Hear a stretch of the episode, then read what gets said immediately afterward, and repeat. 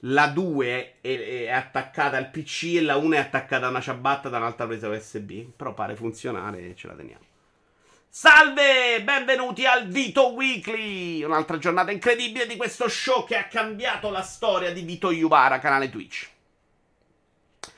Allora, la prima notizia è quella di cui parleremo di più, tra l'altro. The Last of Us Parte 2 Remastered annunciata per PS5 con data d'uscita. Tra l'altro io non mi sono neanche informato sulla data d'uscita, ne abbiamo parlato un po' da Walone. Monitor, Sony ha annunciato The Last of Us Parte 2 Remaster per PS5 svelando subito anche la data d'uscita del gioco che non si farà attendere molto. Sony ha finalmente annunciato la data ufficiale della sua 19 gennaio 2024, quindi potremo giocarci davvero a breve senza attendere per mesi. Allora, fondamentalmente, senza essere super informato, con 10 euro in più vi prendete la versione PS5 che però non è solo la patch PS5, ma è... c'ha anche delle modalità extra, un po' di cazzate extra. Vi state a comprare la patch eh, da PS4 a PS5. Tra l'altro, se ce l'ho fisico, no, come funziona? Solo se c'è la digitale.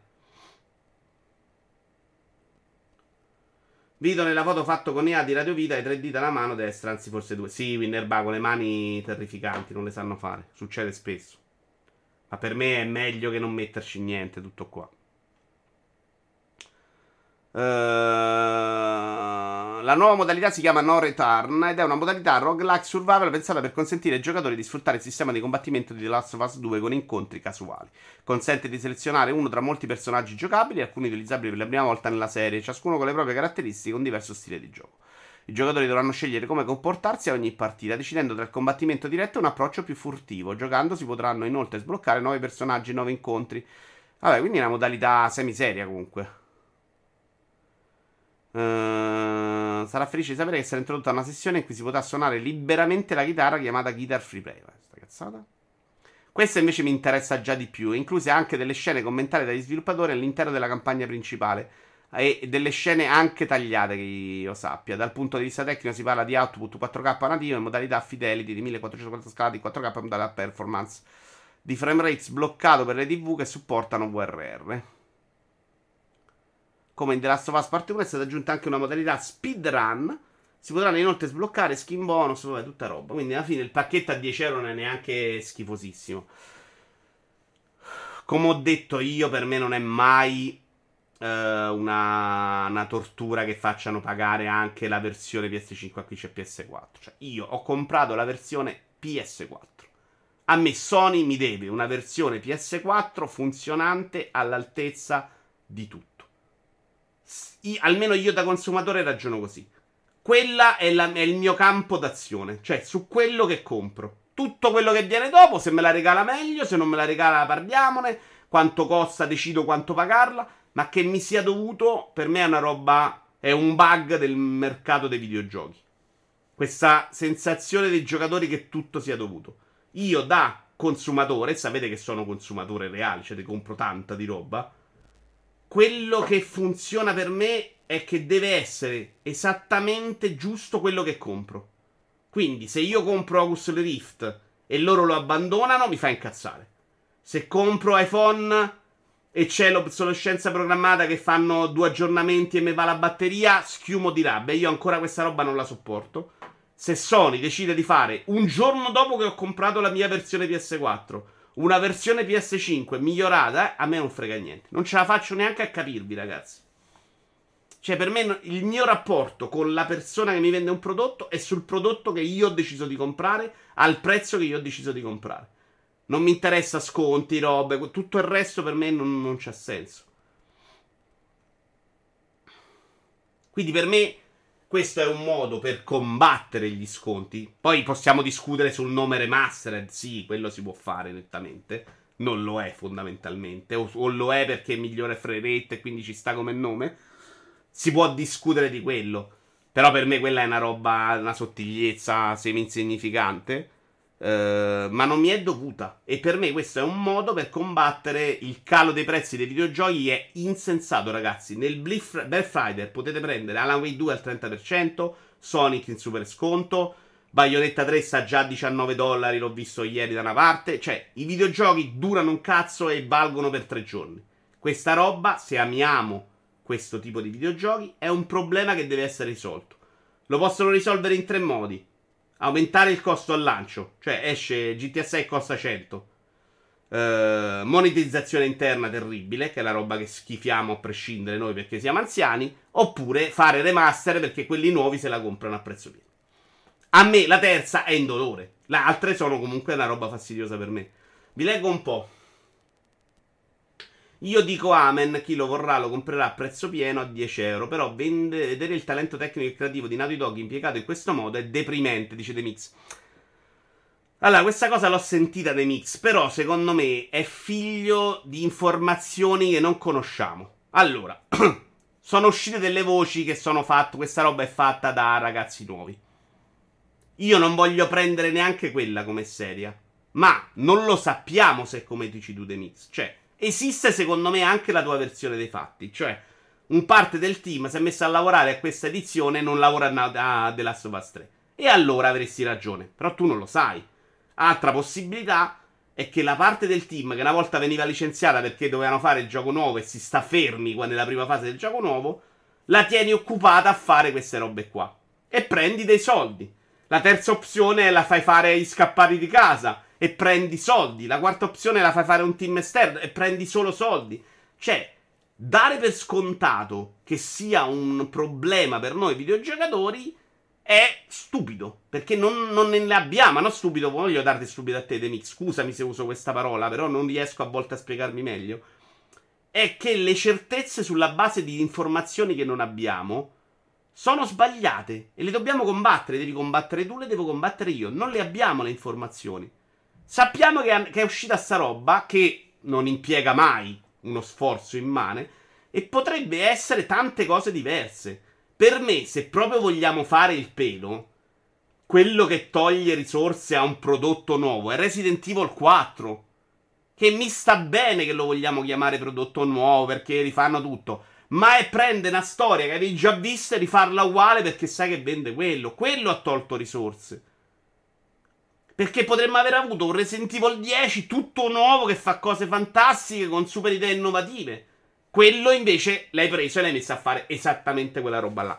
Questa operazione qua, nella mia idea, sempre senza certezza, è una roba che costa un cazzo. Che serve a vendere a prezzo pieno un prodotto che altrimenti adesso la gente lo vorrebbe a 19 euro. E può averla a 19 euro su PS4, tra l'altro. E, e non è mai un problema per noi utenti. Se lo hai fisico lo puoi infilare nel sedere, dice Bruce. Ma ci sta però. Prezzo co- clamoroso per tutto quello che hanno aggiunto. Pagate e mudi. Tra l'altro, IDE sul mercato è critico su tutto. Su The Last of Us è tipo la schiava uh, pagata. Cioè, può fare qualsiasi cosa Naughty Dog per lui. Ci sta. Anche fisico. Metti il disco e scarica la versione digitale. Ah, Brusim fake news. Sippo number one. Bella per Sippo. Carina come modalità, no, a me non frega proprio niente di questa modalità. Infatti, non sono sicuro di farmi sti 10 euro. È più facile che butti 30 sulla versione PC, come ho fatto sull'1. Death Stranding funzionava che dovevi tenere il disco PS4 inserito per usare la versione PS5. Che ci sta, però, che devi tenere il disco inserito. La notizia vera di Sony di questa settimana è che senza preavviso ha detto domani esce la Slim. Super arroganti oramai. Beh, però Winnerbago, la Slim non è una nuova. Non è la Slim. È una, è vero che ve l'hanno detto che la chiamano Slim. Però è la console che sostituirà quella attuale. È, è proprio nuovo modello di PlayStation. Adesso esce quella. Per me non è neanche un annuncio. Eh. La Slim, che non è Slim, che si chiama Slim. Sì, non hanno migliorato niente. È una roba per far, per far costare, secondo me, meno a loro la versione base. Già l'hanno fatta la patch a 60 fps e DualSense gratis, dice Winnerbaco. L'unica pretesa per me è che se lo compro su PS4 funzioni anche sulla PS5, ma senza upgrade vari. Quello, grazie a Dio, ci siamo arrivati, ma secondo me neanche quello è una pretesa, Getter. Io l'ho comprato su PS4 per girare su PS4 in quel momento. Poi che nel mio mondo preferito sia meglio il mondo PC che invece la roba della porti, è un altro discorso. Però, se tu quando mi vendi l'edizione PS4 mi dici guarda che questa versione girerà su tutte le console future, hai ragione tu, lo pretendo. Se non l'hai detto e non l'hanno detto, io non lo pretendo. È bello che ci sia, ma non lo devo neanche pretendere. Vito, questa discussione la dovresti fare con Pierpaolo Greco, specialmente su Deck OLED. Scasi, ne abbiamo parlato su sta cosa di OLED perché l'ho sentito per Paolo Greco e non ero mai d'accordo con lui sui toni che ha utilizzato in quel caso. Uh, infatti, quando mh, mm, vedremo Pierpaolo Greco, l'idea è da farlo da Wallone. Uh, magari non facciamo i 15 per la Vito, ma ci facciamo una bella chiacchierata. Mi interessa un sacco parlare con Pierpaolo Greco di cose. Però su quella posizione io non sono mai d'accordo. Cioè, lui, lui parlava di cuscinetti. Cioè, lui era sto cuscinetto dell'annuncio di OLED, che per me è semi-rilevante. Secondo me non risolveva nessun problema e non era da passare da bravi azienda a criminali di guerra. Oppure mettere i banner come Ubisoft. Ubisoft non ha messo i banner ID. Quello che si è visto era proprio che tu mettevi la, ma- la pagina del menu, andavi alla mappa e si apriva una pagina di pubblicità, non proprio un banner, proprio una pagina gigante. Hanno detto che era un errore tecnico, però. My Two Sense, a breve usciranno a 90 euro microtransazioni pazze anche sui single player, è inevitabili. Secondo me è inevitabile l'aumento di prezzo. Winner Bago, se non lo fa GTA 6 no. Se GTA 6 ha il coraggio di uscire a 100 euro è finita. Lì è la roba grossa e poi ognuno stabilirà qual è la roba grossa perché sono convinto che Electronic Arts è convinto che FIFA è grosso eh, quindi secondo me lì ce la giochiamo proprio male. Lo, però lo può fare. Per primo lo può fare solo Rockstar. Tutti gli altri avrebbero una, una reazione di rimbalzo troppo negativa, secondo me. Uh, però penso che la linea sia quella, cioè non le microtransazioni interne. Questo pubblico qua, a cui è destinato questo prodotto, quelli di cui parliamo, è troppo poco ricettivo, secondo me, troppo infastidito. L'abbiamo visto con questa pubblicità, cioè la vive troppo male, la critica sempre, non ti compra i giochi, ti abbassa le recensioni.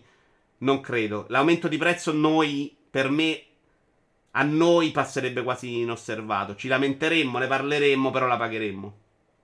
Parlo non di 100 euro, cioè, però già se passi a 80 invece di 70, secondo me per GTA 6, The Last of Us e Final Fantasy 7 Remake le cacciamo, Roberto. In qualunque software c'è sempre qualcuno che fa manutenzione dopo il rilascio, l'avevano fatta loro. Mi sono perso. The Last of Us 1 Remake, il director era un tizio nuovo che si è fatto le ossa con quella roba, dice Winner Baco. Sì, ma anche le versioni PC, per esempio, no?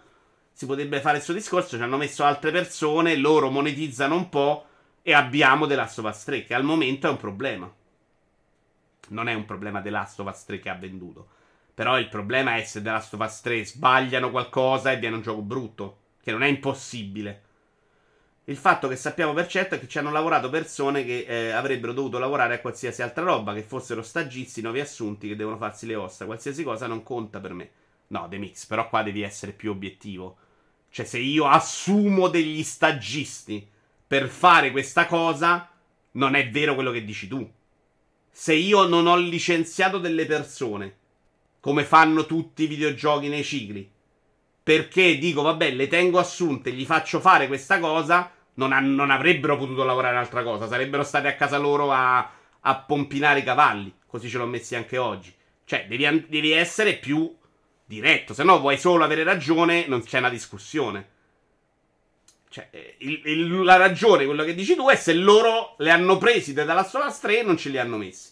Per quanto ne sappiamo noi, The Last of Us 3 non è in una fase di sviluppo adesso, ma è nella fase anticipata in cui tanta gente di solito la licenzi. Ho sentito che senza upgrade non puoi usare i salvataggi della versione PS4. No, una stupidaggine.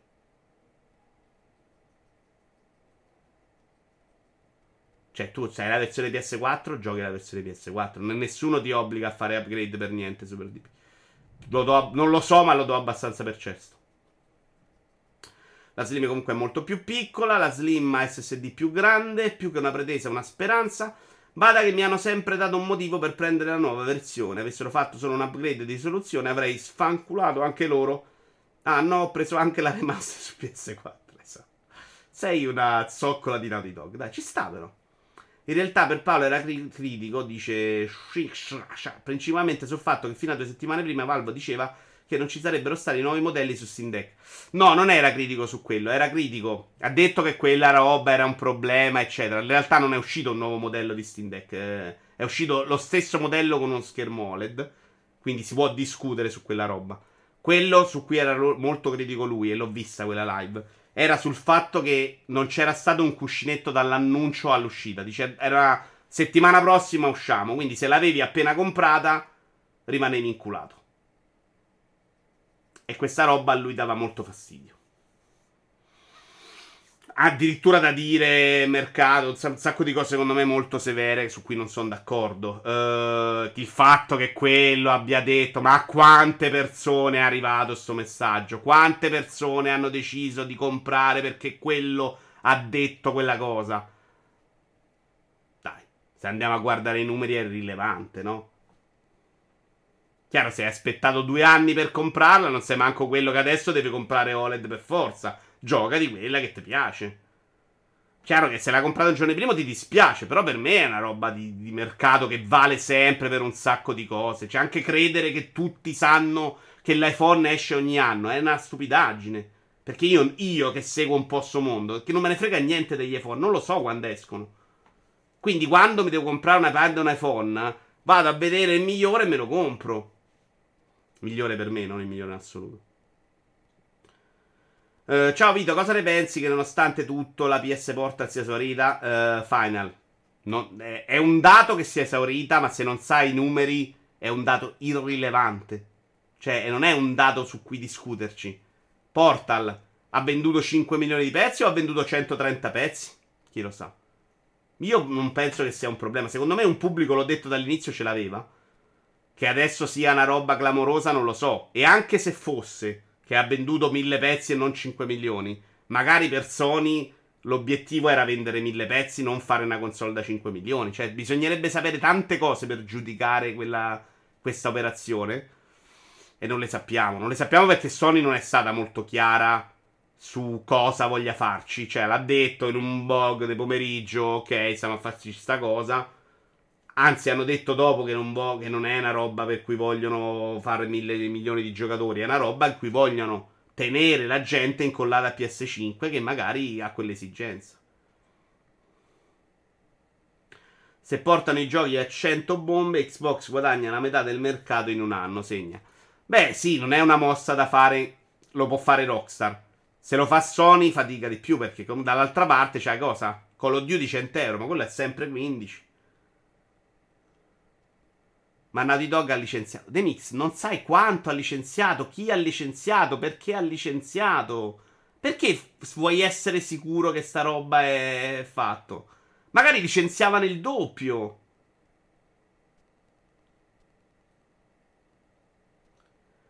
Pompenare i cavalli deve essere faticosissimo. Tra l'altro, l'altro giorno su Instagram mi è venuto un fantino che portava il cavallo e il cavallo gli è saltato addosso. Anche perché poi se tu ci pensi, se un gioco lo metti a 100 euro, tutto con gli sconti di oggi due settimane, vai a 10 euro in meno almeno, certo. Da parte loro non c'è nessun rischio e qualche scemo che spende 100 euro subito per boh. Lords of the Fallen 3 lo becchi. No, Lords of the Fallen 3 non è il gioco che puoi vendere a 100 euro secondo me. Semplicemente la scontizia con la stessa velocità di oggi parte da 100 invece che da 80. Sono discorso, d'accordo sul discorso iniziale, Winnerbago, non su The Lord of the Fallen 3. La scelta mica è The Last of Us 3 vi grattate. Non lo sai, The Mix. Non lo sai quali sono le scelte, però. Scusami, eh. Ma chi le sa? Chi è che è stato dentro Naughty Dog qua in questa chat per poter sapere esattamente cosa ci hanno messo, quante risorse hanno sprecato o no? Ti sto invitando, non ti sto convincendo di avere ragione, The Mix, perché io non ce l'ho una posizione. Ed è spesso la mia posizione è quella di invitarvi a ragionare su perdere certezze nella vita. Tu c'hai questa certezza, hai deciso che hanno perso risorse, che è un problema per l'industria e non c'è verso. Possiamo stare qua a ragionare sei ore, tu mi ripeterai tutti i modi in cui devi andare in quella direzione. Non è quello che sto facendo io. Se funziona bene, altrimenti lo aggiornano nel tempo e al limite lo abbandono come un Red 2 Redemption Online sti cazzi. Aspetta, non ho capito. Questo era il V2 Weekly che non doveva durare, siamo alla prima news. Fanta- Però questa era la news che lo sapevo, adesso sono tutte cazzate. Allora, non facciano come quelli di Rockstar. Buttando fuori l'online qualche mese dopo l'uscita del titolo, che non è quello che fa Rockstar, però io. GTA 5 e Red Dead 2 sono usciti con l'online dopo, no?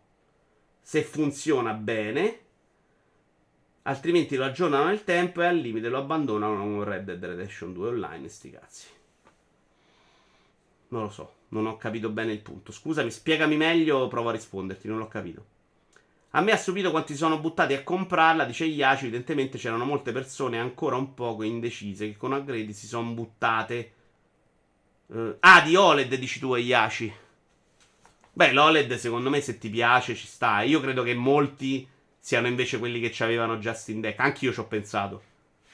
Cioè, averla più figa. Ti pia- è- se hai comprato Steam Deck, mediamente ti piace l'oggettino di quel tipo. E quindi magari è quello che si è comprato anche Roghelli.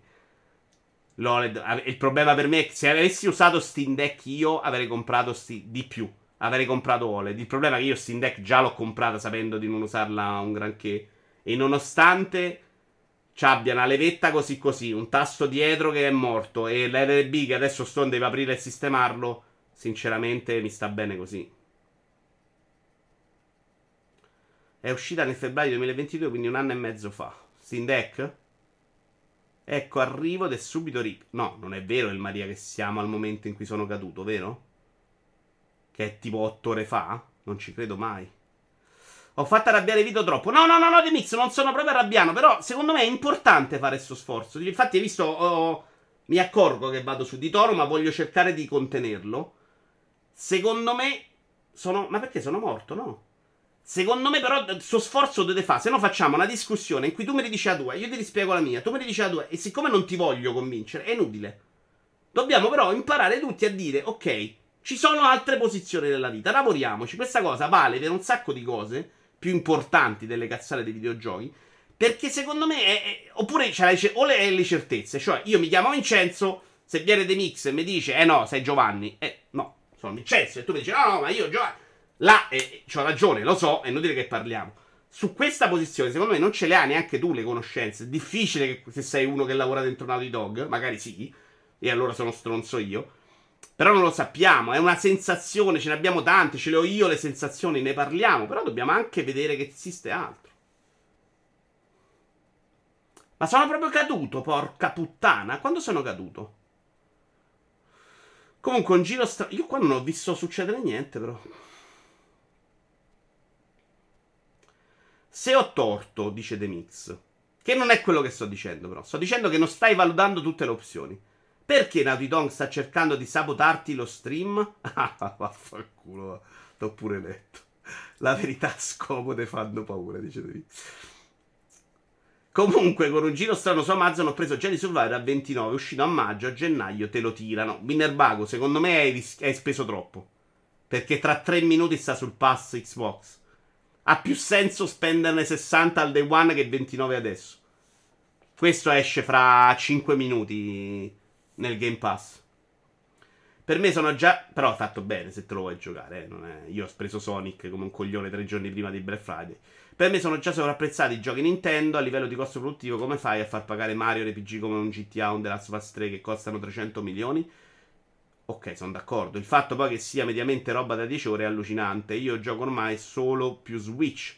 Solo che il sogno e la poesia te la fanno pagare ad un prezzo completamente fuori mercato per me. Però questa secondo me è un problema, Idi, eh. Cioè, al di là di quanto piaccia Mario RPG o anche Mario Wonder, prendiamo il capolavoro. Mario Wonder non costa come The Last of Us.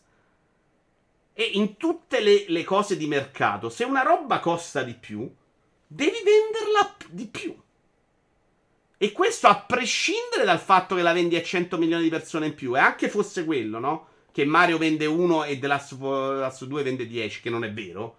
Secondo me questo è un bug di sistema. Perché in proporzione i The Last of Us, che non sono i Resident Evil di vent'anni fa, avrebbero dovuto aumentare di prezzo. Per paura di shitstorm, per chissà quale ragioni, perché dicevano e forse ci monetizziamo. Hanno sempre mantenuto più o meno, eh, perché poi qualcosina è aumentata. Cioè, i 60 euro di oggi eh, sono 120.000 lire rispetto a prima. Poi in proporzione come potere d'acquisto non è cambiato, però un po' sono cambiati. Cioè, i giochi si compravano anche a 80.000 lire in periodo 100.000.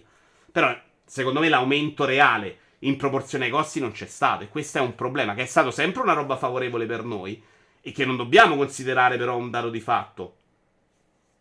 Perché Robocop deve costare meno, è vero che già c'ha un, una roba di prezzo, però devono avere più, più scalabilità. I capolavori, quelli che costano 100 miliardi, devono costare un po' di più. Ciao Mafo, sei caduto di nuovo prima intendo, eri caduto un attimo fa. Non me ne sono neanche accorto, speriamo che riesco a rattopparli per il podcast, che palle.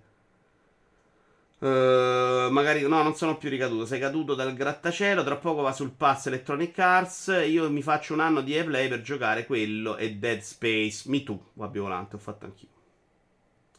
Ma viva i giochi da 10 ore fatti bene. Scusate, sono d'accordo dei mix. Io non voglio i giochi lunghi, eh. Anzi, per niente. Io non me li rimpiango mai i soldi, devo essere onesto. Però, io ho comprato la Wake quanto, quanto tempo fa? Un mese. Se ragionassi come Steam Deck, va, eh, Epic merda o Remedy merda perché adesso sta lo sconto del 33%. Oh, ma sono soldi, eh. Cioè, io che l'ho comprato, a parte che io l'ho comprato con una chiave, però dal day one a oggi è passato un cazzo, cioè 33% in meno. L'anomalia sono i 60 di Mario Wonder. Però scusa, Mix Light, Super Mario Mario 64, a cui lavoravano 100.000 persone in meno che Mario Wonder, costava quello. Adesso deve costare meno Mario Wonder perché deve costare 60 della Last of Us. Non è l'anomalia Mario Wonder il videogioco base doveva avere quel prezzo, quelli più costosi dovevano aumentare. Per me il fatto che i giochi costino così tanto rispetto a quella che per me è la qualità è il vero bug. Ma la qualità non è bassa. Sei uno un po' dramatologico. È un anno in cui secondo me parlare di qualità bassa è proprio triste, dai. Cioè, in generale è triste proprio per me perché lo dici con i fatti, che non è vero. Senza prendere le medie. Non è che i 9 sono perché c'è Metacritic 90, sono belli. Ma la qualità ce n'è tanta. Se vai a vedere i prodotti e togli anche la scrematura, anche Valhalla c'ha la qualità. Cioè, non è che Valhalla è una merda. Valhalla c'ha della qualità smarmellata, può non piacere, ma se vuoi farti una roba figa ce la fai anche dentro Valhalla, eh. Forza Horizon non è una, a me fa schifo, ma non è una merda, ragazzi, dai. I giochi su PC costavano 50 euro prima di Modern Warfare 2, dice il Maria. Costavano meno su PC, me lo ricordo. I giochi del 64 andavano a lire 17.000, dice Yashi. Uh, io ricordo che andai in un negozio, l'ho raccontato altre volte, a comprare mi chiesero 60.000 lire per un gioco come 64. Quindi no, non era il prezzo base, penso Yashi. Mai stato così in nessun ambito creativo artistico. Avessero potuto alzarli di prezzo, lo avrebbero già fatto. Dice di Sony ha dimostrato che ha un tale strapotere che può fare davvero la qualsiasi. Adesso con Activision per me cambia una sega. Con la differenza che fanno ancora più ricca Microsoft. Infatti, Xbox più passa il tempo e più è inesistente. Sony sta facendo dei numeri assurdi su console e giochi. Poi è dura recuperare pure con Activision sotto il culo. Vediamo. Vediamo adesso secondo me qualcosa Call of Duty nel pass lo smuove a livello della nostra parte di utenza che segue i videogiochi, eh. Tra l'altro, ma porca troia, ma ha senso che ogni volta che si alzano i numeri cado? Perché guarda che secondo me sono dei picchi strani che creano delle robe su Twitch a cui danno fastidio. Non ha senso, perché ho visto salire un botto, poi caduto e riabbassato. Boh. Cosa successa anche. Ah, no, all'inizio l'ho chiusa io, in realtà, sto dicendo una cazzata. Boh. Stanno boicottando Vito Iuvara, signori, sappiatelo. Andrea avanti, ci vediamo un video di Fantasy Kingdom in Unity 6.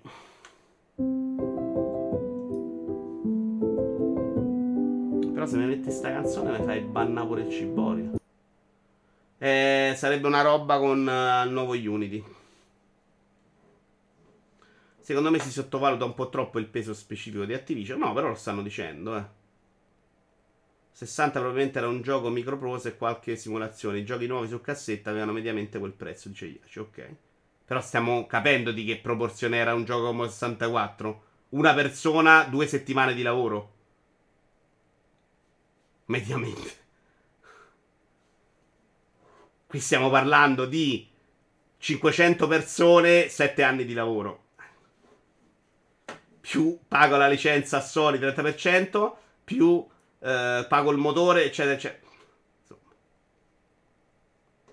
Se Valhalla non riesco a essere d'accordo, dice Don Volpo. Non sono un disfattista che vede verde ovunque, ma gli ultimi Assassin's Creed, secondo me, raccontano una mancanza di idee e di intuizioni spaventose. Dove sta, secondo te, la qualità dentro quella roba lì? E lo chiede a chiunque lo pensi allo stesso modo. Nel fare il prodotto che piace a quella gente lì, Don Volpo. Intanto ti dico una cosa che si nota poco. Nella porcheria di trovare mille screen, mille cose, secondo me c'era della gran qualità. Cioè, ogni volta che arrivavi in un avamposto a fare la stessa cosa, picchiando la stessa gente, trovarti gli screen, ciao Albi, era comunque pensato tutto molto bene a livello di design. Non era mai banale come è in un gioco Ubisoft. Cioè, c'è il buco nella rete e spara una freccia. Dovevi girarci, dovevi passare da sotto, dovevi fare. Siccome il gioco era pensato per quella roba là, io mi metto nei panni di cosa hanno voluto fare. Non mi piace. Per me è molto meglio Mirage, che ha più difetti di Valhalla. Però non è vero che è una merda, che non è qualità. È un prodotto diverso pensato per un pubblico diverso. La qualità è un'altra cosa. La qualità schifosa è Gollum, ragazzi. È Hogwarts Legacy.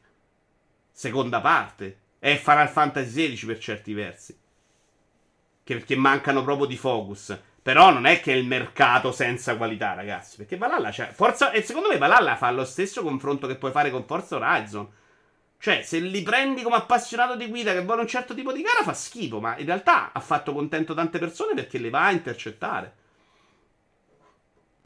E American Truck, se lo guardi negli occhi di Valhalla, è una merda. Dice, oh, prendi in camion, fai sempre la stessa cosa, te ne vai da là. Per me è un capolavoro. Ed è un capolavoro veramente per quanto ci lavorano, per la qualità della mappa, per quanto è bello qui, in alcune cose che fa.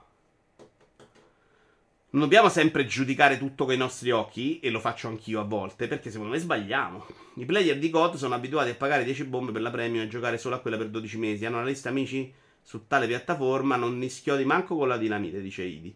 Eh, escludendo King, hai comprato una grande azienda con tutte le P in caduta libera. Scegliene uno di Blizzard per dire. No, no, al momento sembrerebbe abbastanza così. Idi. Voglio capire se si sono tenuti qualcosa bloccato per questo periodo. Vediamo. Pure il mondo di gioco non era così penoso in Valhalla. Il mondo di gioco era bello, per esempio. Però si era un po' già visto, messaggio. Cioè, secondo me, se vai proprio a guardare la differenza già tra Origins e Valhalla, la differenza di qualità si vede. Eh. Cioè, Origins è un sacco più bello. No, gran gioco non lo dico, zio Feliero. Però mi sto battendo per te. Voglio che te lo ricordi questa cosa. Rapportare il costo del gioco in relazione al budget di produzione ha senso solo in parte non sempre le due cose sono rapportate. Ovvio che le aziende hanno magari bisogno di entrate enormi per portare avanti l'azienda più che il singolo prodotto. Quindi per me rimane semplicemente quando un giocatore è disposto a spendere. Super DB, sai perché faccio questo rapporto? Perché per essere. Se spendi tanti soldi, devono entrartene di più, se no non lo fai più. Perché faccia... vedremo The Last of Us parte 3? Perché hanno venduto con The Last of Us parte 2. Se non vende, non li vedi più. Quindi ha senso che i soldi, in tutte le cose però funziona così, no? Cioè, alla fine si fa per guadagnare, non per fare le cose belle. Sony, per una parte della sua storia, ha fatto anche le cose belle, vedi Ueda, che non erano fatte secondo me con l'intento di farci gran soldi, magari di rientrare delle spese, o di rimetterci anche poco, forse. Non lo fa più, non, non se lo può più permettere. Hai notato che Ellie nella foto dell'IA ha la faccia schiacciata da alieno? Sì, sì, ma ce ne frega giusto, ragazzi. Non, non, è venuta meglio. Subnautica, nuovo capitolo confermato dall'editore Crafton con periodo d'uscita. Quanti di voi hanno giocato Subna- Subnautica? Subnautica qua dentro. Subnautica. Leggiamola all'italiano. L'editore Crafton ha confermato lo sviluppo del terzo Subnautica. Svel- ah, il terzo? Quando è uscito il secondo? Svelando anche quello che dovrebbe essere il, preciso, il periodo d'uscita. Uh, di un seguito del Subacqueo Subnautica lo si sapeva da alcuni annunci lavorativi pubblicati nella prima metà. Ma anche per uscire. Prima metà del 2025. Uh. La notizia arriva dal resoconto finanziario per il terzo trimestre 2023 di Crafton, in cui si parla del nuovo Subnautica, il terzo della serie, considerando Below Zero. Ah, c'era l'espansione. Ehm, non lo consideravo neanche un secondo episodio. Io l'ho provato solo un po' con VR e sono stato malissimo. Male, male, male perché era una roba custom in VR ho fatto proprio l'errore. Cioè la VR la devi provare quando l'hanno sistemata, non a caso. Se no stai proprio male. Sono i Japan gli unici che mi hanno fatto vacillare. Una disgrazia che li abbiano gettati al macero. Sì, anche a me facevano un sacco roba che piaceva. Il primo Subnautica giocato è stupendo. Devo ancora mettermi su Below Zero. El Maria, adesso ti do un compito per il 2024. Alterna una roba vecchia a una nuova, cazzo. Ti sei fatto pure il PC. Non Half-Life, prima Below Zero. Poi arriviamo anche ai giochi belli. Però datti proprio una roba di vedere anche il moderno. Se no sei troppo sulla roba vecchia, dai. Dai. Su Mel Maria. Lo faccio per te. Comp. Fioretto. Uh, io preferito Subnautica e preferisco altro, dice Mafo. La si vuole una key per Charity 2, butto in chat, sorteggio, sorcazzo. Qualcuno se la vuole questa chiave di calopsia se la prende, dai, senza buttarla a cazzo. Diamola a qualcuno che la vuole e la vuole sfruttare. Tra l'altro è un bel gioco, eh, non per me, ma è un gioco di cui si parla benissimo, dei combattimenti di massa. Stavo giocando Control. Control è già un po' troppo vecchio, secondo me. No, in realtà no, controllo bene. Ed ho messo su Half-Life e mi è passata la voglia di roba nuova, dice. Uh, procediamo. Bulletstorm VR rinviato. Ecco la nuova data d'uscita. Minchia, tutto rinviato comunque le notizie di questa settimana. Tutto rinviato. People Can Fly e Incuvo hanno annunciato che Bulletstorm VR è stato rinviato e hanno annunciato la nuova data d'uscita. La nota d'uscita 18 gennaio 2024, vabbè, di pochissimo, quindi non più il 14 dicembre 2023, per l'infelicità di chi avrebbe voluto giocarci prima di Natale o per Natale. Come saprete sarà disponibile per PlayStation VR 2, PC e Quest. Io ho da giocare troppa roba per prendere in considerazione Ballestorm. Per esempio, Assassin's Creed che non esce su PlayStation VR 2 un po' mi fa irritare, però. Eh? Però forse non avrei comprato neanche quello. No, no. Cipari 2 è simpatico, ci giocavo con mia moglie, bello cacciarone. Giocatori scappano da Destiny 2. Dov'è Stone? Vabbè, c'è Idi. È record negativo di utenti. Idi è contento, secondo me brinda adesso, perché adesso è un odiatore di Destiny. Però credo sia arrivato il momento storico in cui basta Destiny. Poi magari loro stanno lavorando a marathon oppure non ce la fanno più. Cioè, bisognerebbe capire qua, Mezzager, per esempio qual è il motivo di questo crollo improvviso, quasi improvviso in realtà, ovviamente c'è una discesa che, che, secondo me è anche fisiologica nel tempo, però è stato quasi un tracollo per arrivare a dove sta adesso, eh.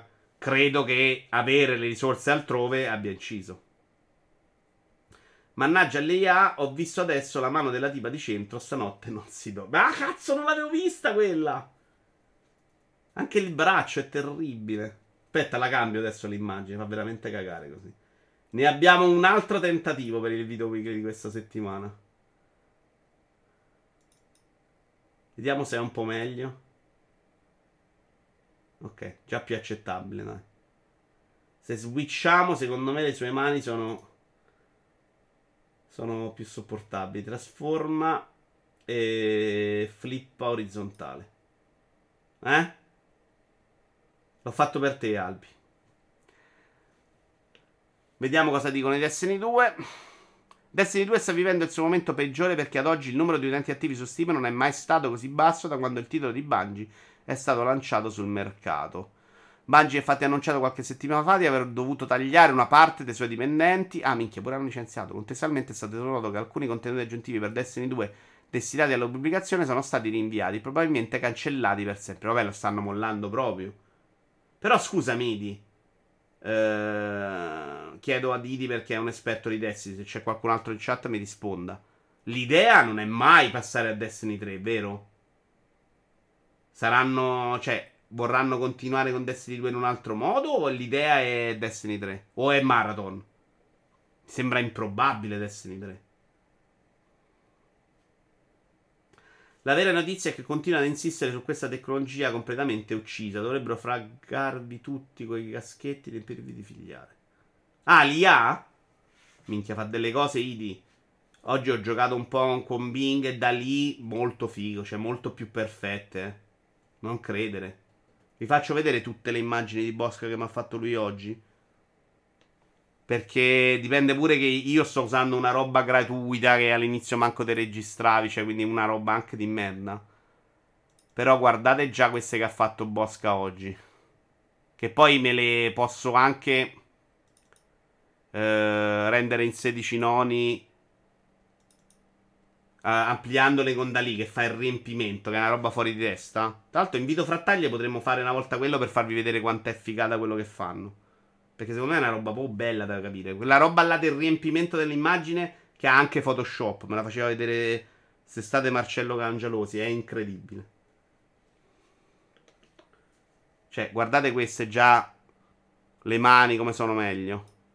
Queste sono tutte stile cartoon uh, Pixar fondamentalmente. Questo è Lego, guarda. Cioè, queste non sono già quelle che faccio con quello io, eh. Ovviamente già qua vai a pagarlo, da lì si paga.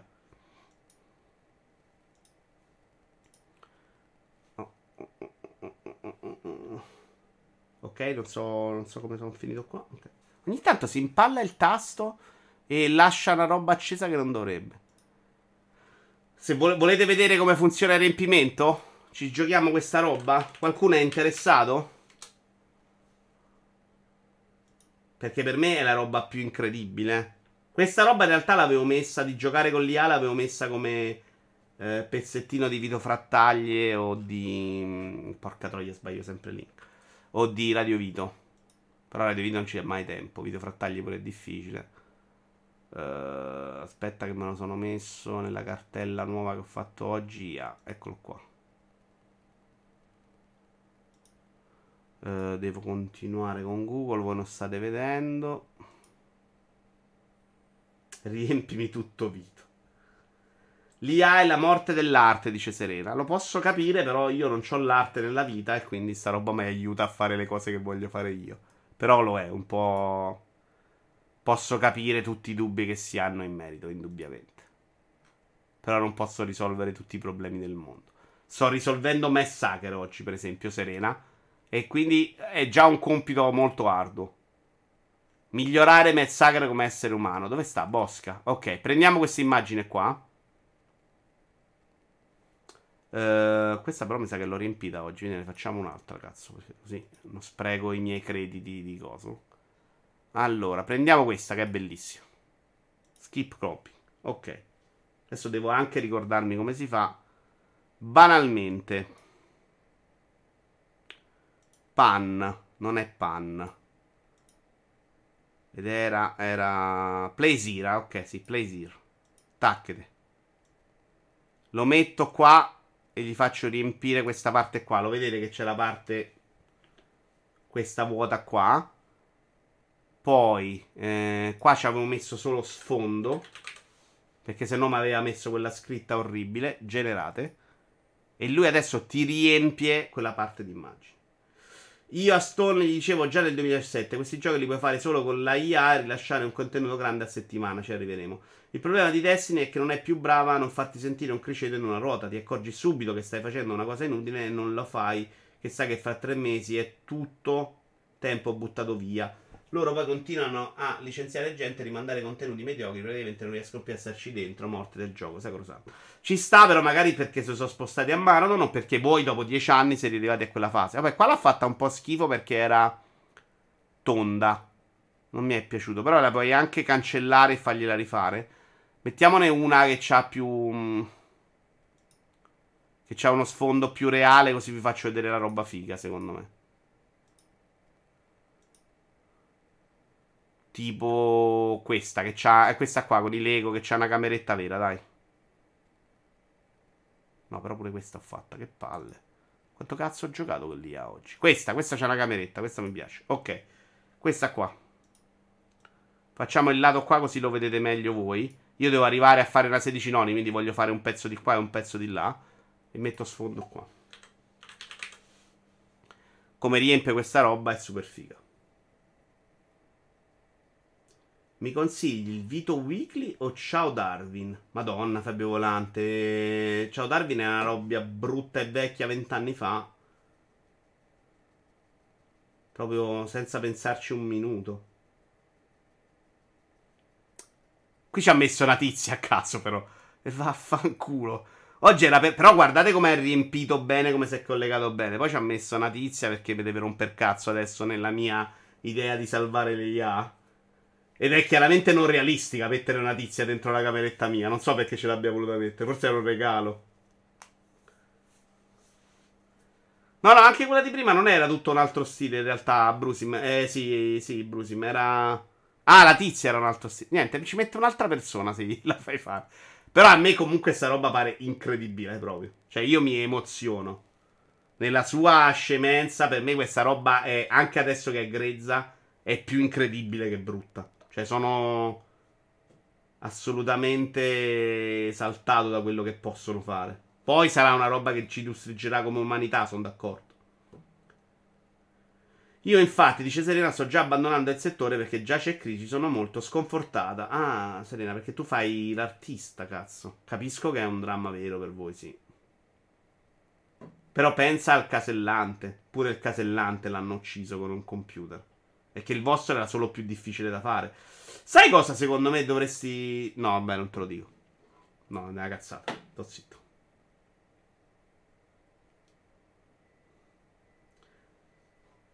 Tra l'altro la tizia che ti sta defecando sul pavimento. Il Boon però fa troppo hipster. Quella è Stone che ti aggiusta le cose al tavolino, metti sfondo con pedaliera volante. Sì, sì, tra l'altro ecco, esatto. Puoi fare anche queste cose qua, eh. Però pedaliera e volante secondo me non lo capisci. Non so quanto... Perché io questo non l'ho usata granché nella vita, ma mi stava usando i crediti? Forse mi stai usando crediti, ma per voi lo faccio, ragazzi. Sfondo con pedaliera e volante.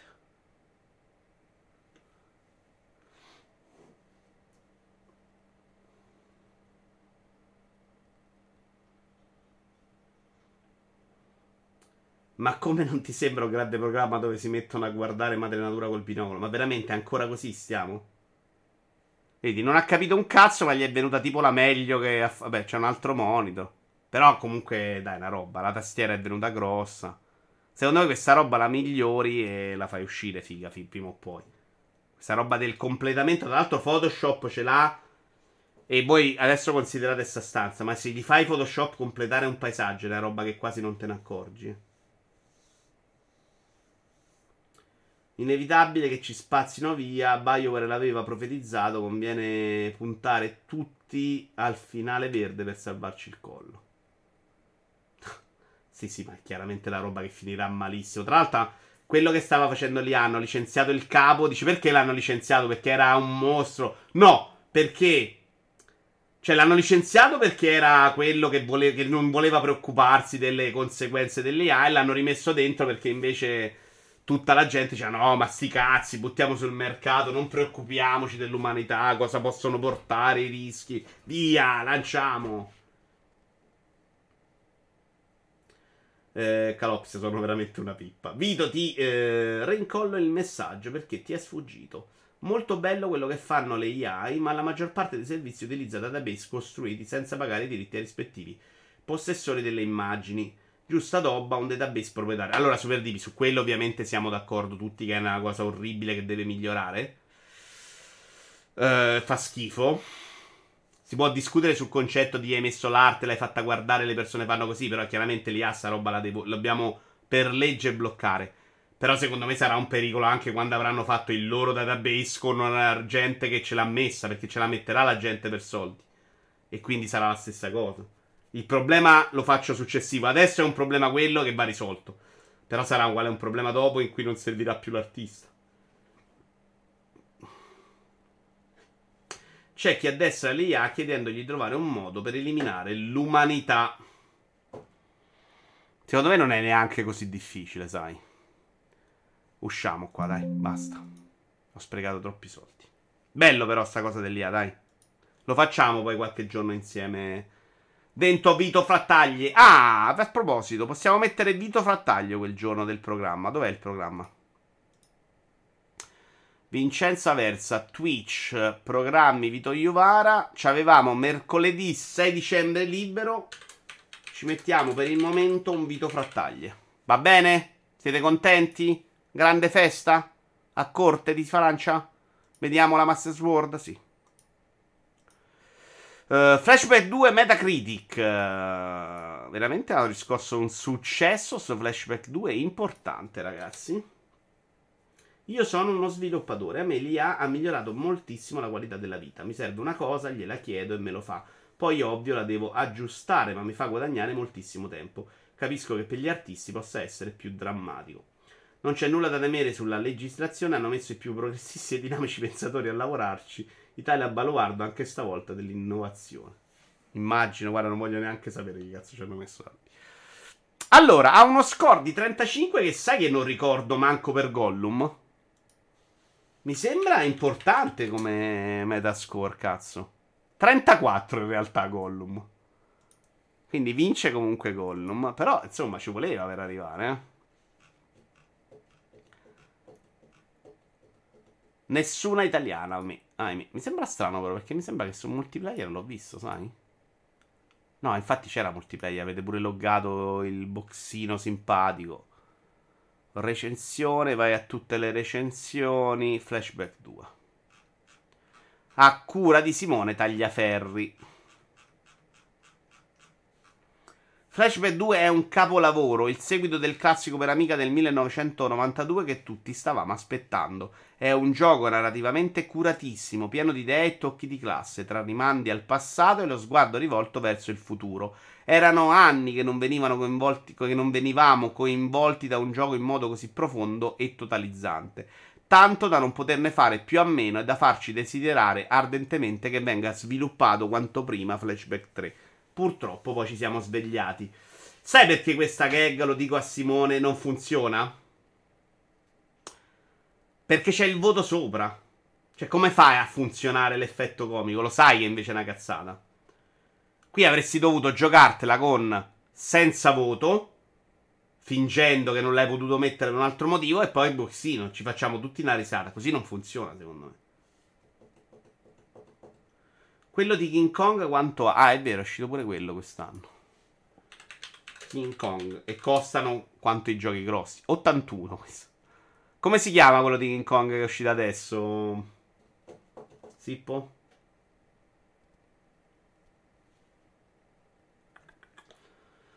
Uh, quest'anno se la giocano in 4, Flashback 2, Gollum, King Kong, The Walking Dead, Destiny. Destiny ne parliamo troppo.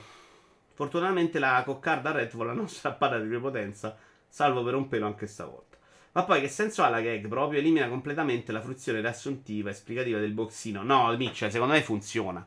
Cioè, se la leggi al contrario, capisci che ti sta dicendo che è il gioco più di merda del mondo. Cioè, che è tutto l'opposto di quello che scrive. Quindi, secondo me, come riassuntino funziona. Ti sta dicendo, a riassunto, no, devi toccare manco con bastone. Il problema è che non funziona la gag, perché tu lo sai prima. Sull'app di Twitch c'è una pubblicità gigante di PS5. Ah.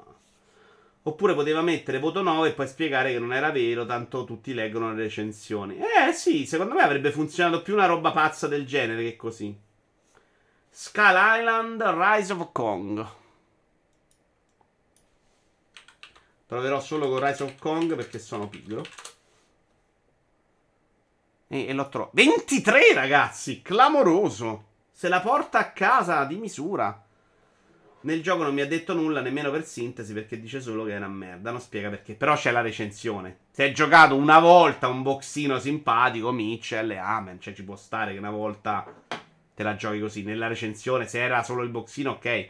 Nella recensione si è messo anche perché, però, eh. Secondo me come gag ci poteva stare, non è una tortura. Però solo 5 recensioni. PC Gamer gli ha dato 15. Non credo di aver mai visto un 15 nella mia vita. Il gioco uh, quasi si qualifica come giocabile. Ha un sacco di problemi tecnici. Ma, quando, ma anche quando funziona, uh, sia ben inteso, tu desiderai, desiderai di non averlo fatto.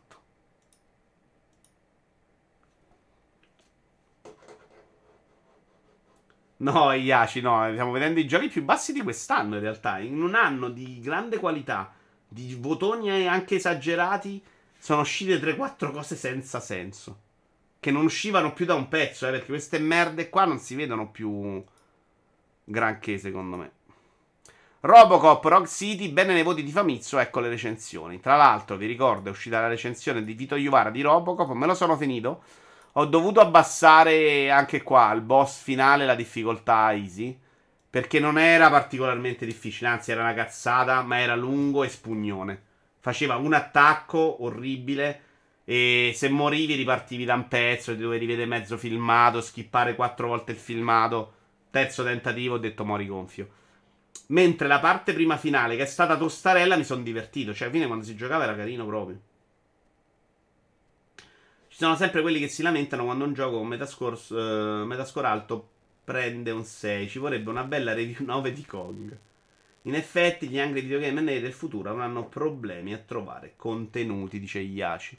Oppure no, Iaci. Magari cambia il modello e torneremo anche a parlarne. Magari il mobile finirà con essere un po' accorpato completamente nell'industria e quindi avremo anche quel tipo di monnezza. Pensate al mobile che si unisce al mondo tradizionale un po' come ha fatto Nintendo con i suoi portatili, no? Alla fine, se quella grossa smette di crescere come sta smettendo, di rallenta, rallenta la crescita tecnica e da mobile si continua a crescere come sta crescendo adesso, secondo me ci avviciniamo talmente tanto che sarà un mercato condiviso. Mercato condiviso con regole molto diverse e tipologie di giochi molto diverse, per carità di Dio, ma già adesso secondo me ci siamo avvicinati su alcune cose.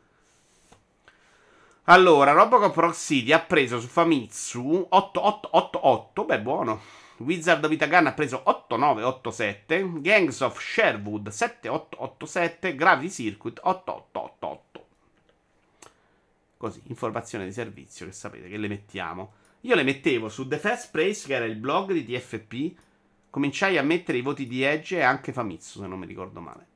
Epic Game Store al via i saldi del Black Friday con il 33% di sconto extra con il buono Epic. Lo dico, qui voglio fare proprio servizio, se non lo sapete.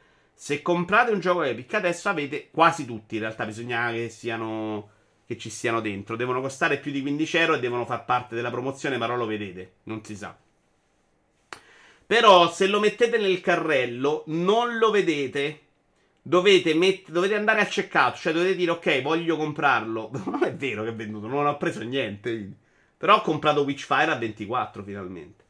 Se lo mettete ne- al checkout vi dà già il buono. Oltre al buono del 33%, vi regala dei soldi da spendere in futuro. Un mini buono da... Per esempio io ho speso 24 per Witchfire, ma ha dato 2 euro, quindi 10% circa. Ah, figo, hanno messo il carrello alla fine. Sì, El Maria, anch'io l'ho scoperto adesso perché non lo sapevo. Adesso c'è anche il carrello. Quindi se tu dici mettiti il carrello, non vedi lo sconto. Una roba un po' stupida. Se vai e dici ok, lo pago, ti, ti mette il buono. No, non te lo rispiego, Moragno. Compralo. Vai a comprare e vedi il buono prima di acquistare. Non ascoltatelo. Steam vi fa più sconti, ma non lo dice perché T. Sweeney vuole salvare tutti noi videogiocatori. Allora, no, scusami. Andiamo a vedere se Steam fa più sconti perché in realtà da, negli ultimi anni i saldi Steam per me sono abbastanza rilevanti. Cioè ho dei giochi nella lista dei desideri che voglio comprare, però gli, la tipologia di sconto è veramente poca roba. Ci ho comprato Laika però negli scontri, mi pare. 4-5 euro di sconto su vendi, non pochissimo, eh. Però Witchfire era anche esclusivo. Allora, andiamo a vedere nella mia lista desideri dove non c'ho tanta roba però in uscita. Oh, oggi Steam mi sta dando un miliardo di problemi, cazzo.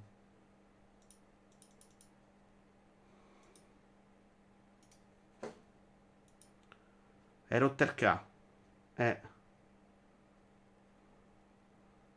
Eh, Idi. Oggi è proprio spot Epic però, eh. Fingo che Steam mi dia dei problemi, sconti di Epic. Sta, sai che si lamenta tanto di come gli funziona l'app di Stone? Io ho mandato dei messaggi con 50 dollari di sconto a tutti i miei amici, ma nessuno mi ha preso sul serio. A parte che non lo sappiamo se non ti ha preso nessuno sul serio. Magari tu sei uno di quelli che ha preso sul serio uno con lo sconto 50 euro. Perché prendiamo per il culo Vito Iuvara, che coglione, clicca. Poi tutti gli altri vengono hackerati, non si sa, sono tutti geni informatici. Niente, oggi non riesco a far funzionare Steam. Non mi si apre. Vabbè, eh, devo riavviare. Non so che cazzo devo fare. No? È impazzito Steve. Non facciamo questo gioco. Torniamo alle notizie. Male però Steam sta cosa, Idi, è molto male. Warhammer 40.000 Space Marine 2 è stato rinviato e con nuovo periodo uscito. Minchia, tutte notizie di rinvio oggi. Che due coglions. Mo riavvio il PC, non è successo qualcosa. Uh, questo lo aspettavo, tra l'altro. Non mi dispiace che sia stato rinviato, però lo aspettavo.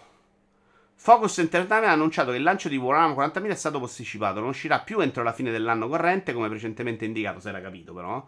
Bensì nella seconda metà del 2024. No, Moragno, mi devi dire qua pubblicamente come sei stata chiarato, su cosa hai cliccato anche tu. Mettiamoci in gioco. L'editore ha spiegato che la decisione è stata presa per concedere al team di sviluppo Saber Interactive tutto il tempo necessario per perfezionare il gioco e garantire la migliore esperienza possibile, con l'obiettivo di pubblicare un titolo di altissima qualità che superi le aspettative dei fan del franchise. Vabbè, non c'era una data in realtà. Oh, comunque siamo vicinissimi a DGA. Eh? Ci avete un po' di epino di quello buono? Questa è la prova che è pagato da Fortnite, poi in segreto si compra tre Steam Deck, vergogna. Il segretissimo non è vero, però, eh. Ho quasi comprato l'OLED. Poi a un certo punto sono andato lì sui Lego e vaffanculo. Però ci ho pensato. Ci ho pensato di farlo diventare il regalo di Natale. Il problema è che. No, se trovavo, guarda, che i tasti erano migliorati, lo compravo. Però ho visto che mi pare quella roba là. Questo è il teaser del secondo DLC. Un altro teaser del secondo DLC di Atomic Heart. Che fa delle cose a livello artistico della Madonna.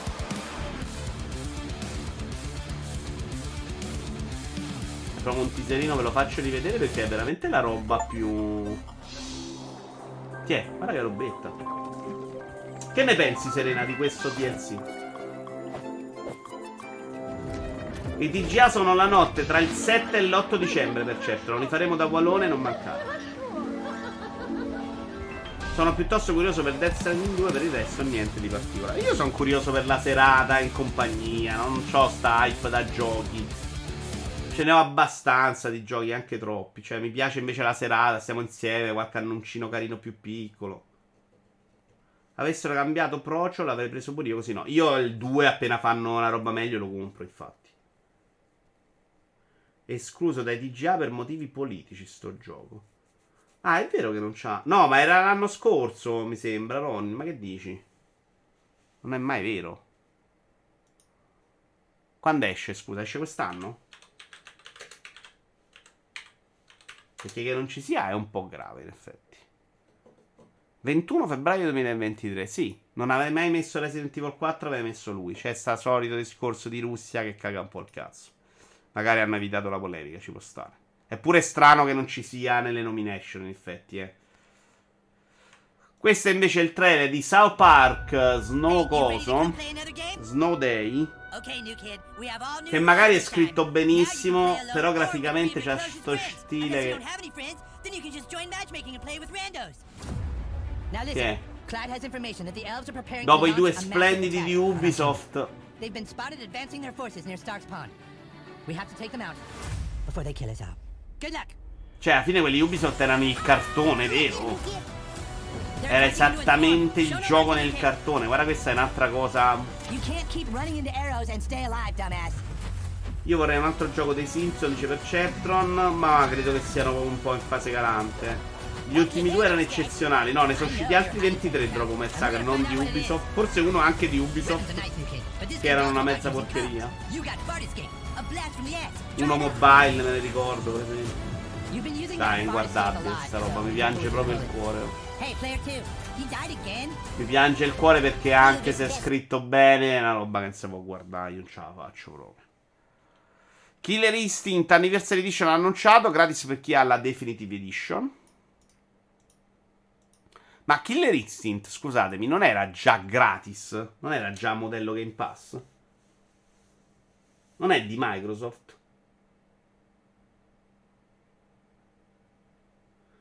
Boh, raga, io ho giocato e l'ho trovato deludente sotto praticamente ogni punto di vista. È un gioco che si contraddice, ti porta a esplorare, ma l'esplorazione non consiste in nessuna meccanica di gioco. Ti basta aspirare tutto. Lo stealth tecnicamente irrealizzabile. L'open world che dilata tutto inutilmente. La storia è orrendamente condita di stereotipi reazionari. ci sta la critica, neanche a me è piaciuto particolarmente da giocare, però a livello artistico, tentativo, è gente che sta facendo una roba per la prima volta, cioè... Ma comunque è un prodotto sorprendente, alcune cose le fa molto bene secondo me. C'era un personaggio gratis a rotazione, dice Aldi. E perché se è di Microsoft non ce l'ho gratis tutto, scusami? Neanche una news sui 25 anni di Half-Life? No, il Maria. È una notizia che, uh, che Half-Life abbia fatto 25 anni? Devo vedere quel documentario, quello sì. Ma non lo vedrò mai probabilmente. Iron Galaxy ha annunciato Killer History Anniversary Edition, una nuova edizione migliorata dell'ottimo picchiaduro che sarà gratis per tutti coloro che possiedono già la Definitive Edition, alla quale verrà sostanzialmente sostituita da questa. Come era stato promesso, si è tenuto in queste ore un live stream di presentazione speciale su Killer Instinct in occasione del decimo anniversario del capitolo reboot lanciato su Xbox One. Ah, era One effettivamente e durante questa sarà presentata una nuova versione del gioco intitolata Killer X Anniversary Edition. Si tratta degli effetti del suo stesso ragionamento per il gioco originale del 2013, che a sua volta si è evoluto negli anni successivi attraverso le varie stagioni fino alla Definitive Edition. Quest'ultimo verrà rimosso. Se... Oh, è Rotterk, detto tre volte. È. Come riferito nell'infografica visibile qui sopra, Kill Instinct è ancora free to play come gioco base, offrendo la possibilità di utilizzare un personaggio a rotazione ogni settimana con modalità singolo, Rocar e Ranked, mentre l'upgrade dell'anniversary, gratuito per chi possiede l'edizione completa, consente di accedere a tutti i 29 combattenti, tutte le modalità di gioco e alcuni bonus. Il prezzo di acquisto è 29,29 dollari. Vogliamo vederlo un attimo? Eh? Vediamolo. Ah, un altro Vito Iuvara. Eppure oggi siamo riusciti a metterne due. Beh, sì, è solo l'FPS più importante della storia che è stato aggiornato dopo 25 anni. È stato aggiornato? No, se c'è una notizia dimmela, allora me la sono persa. Io sapevo che era. L'anniversario non è una notizia, se l'hanno annunciato, sì. Ciao Giorgi. Giorpi o Giorgi? Giorpi. A prima acchito sembra Vito in piedi con un fucile in mano. è vero, però, che ci sta sta cosa. Il bello è che ruba le news da altri siti con uh, The Lock, poi si incazza che le notizie sono troppo lunghe. Hai ragione. Accetto la critica in questo caso. Però era, sì, era scritta un po' right, my man is coming up, a legend in the scene. Però Give sì, it up, make some noise from my man Hollywood Sleep. Perché sto vedendo un essere umano? Eccolo yeah, qua. Teleport. One of the most challenging things about fighting Idol is how much you have to shift gears. Like that was not uh, the greatest call on there from the Shadow from Sleep. Ma addirittura è così tecnico da stare all'Evo? Evo 2023, um, eh? You get a lot of mind games off of it, chaining into itself, you get the command grab off of it. Certo che adesso è uscita roba più bella da vedere, però, eh. Mazza. Non ci sono i trailer, sono uno streaming con infografiche e demo delle modifiche personaggi. Sì, sì, volevo solo vederlo un po' graficamente. Non cercavo un trailer. Volevo vedere se me lo ricordavo bene come brutto, se mi sbagliavo. Non è una roba per me. The Walking Dead Destiny Metacritic, uh, l'altro capolavoro di quest'anno. Scusate, ma Metacritic su cosa campa? Perché non c'è pubblicità, non c'è un cazzo? Su cosa campano loro? L'ultima volta che ho giocato Killer Instinct, era su SNES. No, io lo provai su Xbox One perché era tipo gratuito. Tre e mezzo pure lui, eh? Due critiche però. Eh, che palle. Proviamo a scrivere diverso. Proviamo a scrivere. Ah! Sono un pirla. Allora, scriviamo The Walking Dead Destiny recensione. Vediamo se esce qualcosa. Io non so neanche cosa sia, tra l'altro, questo gioco. Ah, perché è adblock attivo. Ah, minchia, sono proprio una merda allora. Ma io lo metto solo per voi Adblock, ragazzi. Uh, The Walking Dead, c'è una notizia di multiplayer. The Walking Dead Destiny è così brutto che sta già producendo centinaia di meme. The Walking Dead Destiny è un disastro da bug. Walking Dead Destiny recensione Game Reactor. Oh. A cura, a cura, a cura di Peter Eggwall. Quindi è una traduzione, credo. Uh, non c'è un boxino. Probabilmente dovrai scrivere di più su The Walking Dead Destiny. Entra nel dettaglio di quanto sia pessima la grafica. Sembra un gioco mobile dieci anni fa. Vabbè, è scritto proprio, non si può leggere. Chiediamo scusa a Gamer e altro, ma se vuole leggere. Se permette di licenziare i redattori 6 minuti le viva block. No, mi dissocio. Uh, normalizziamo l'uso della block. È da pazzi dire che è pirateria, dice Perceptron.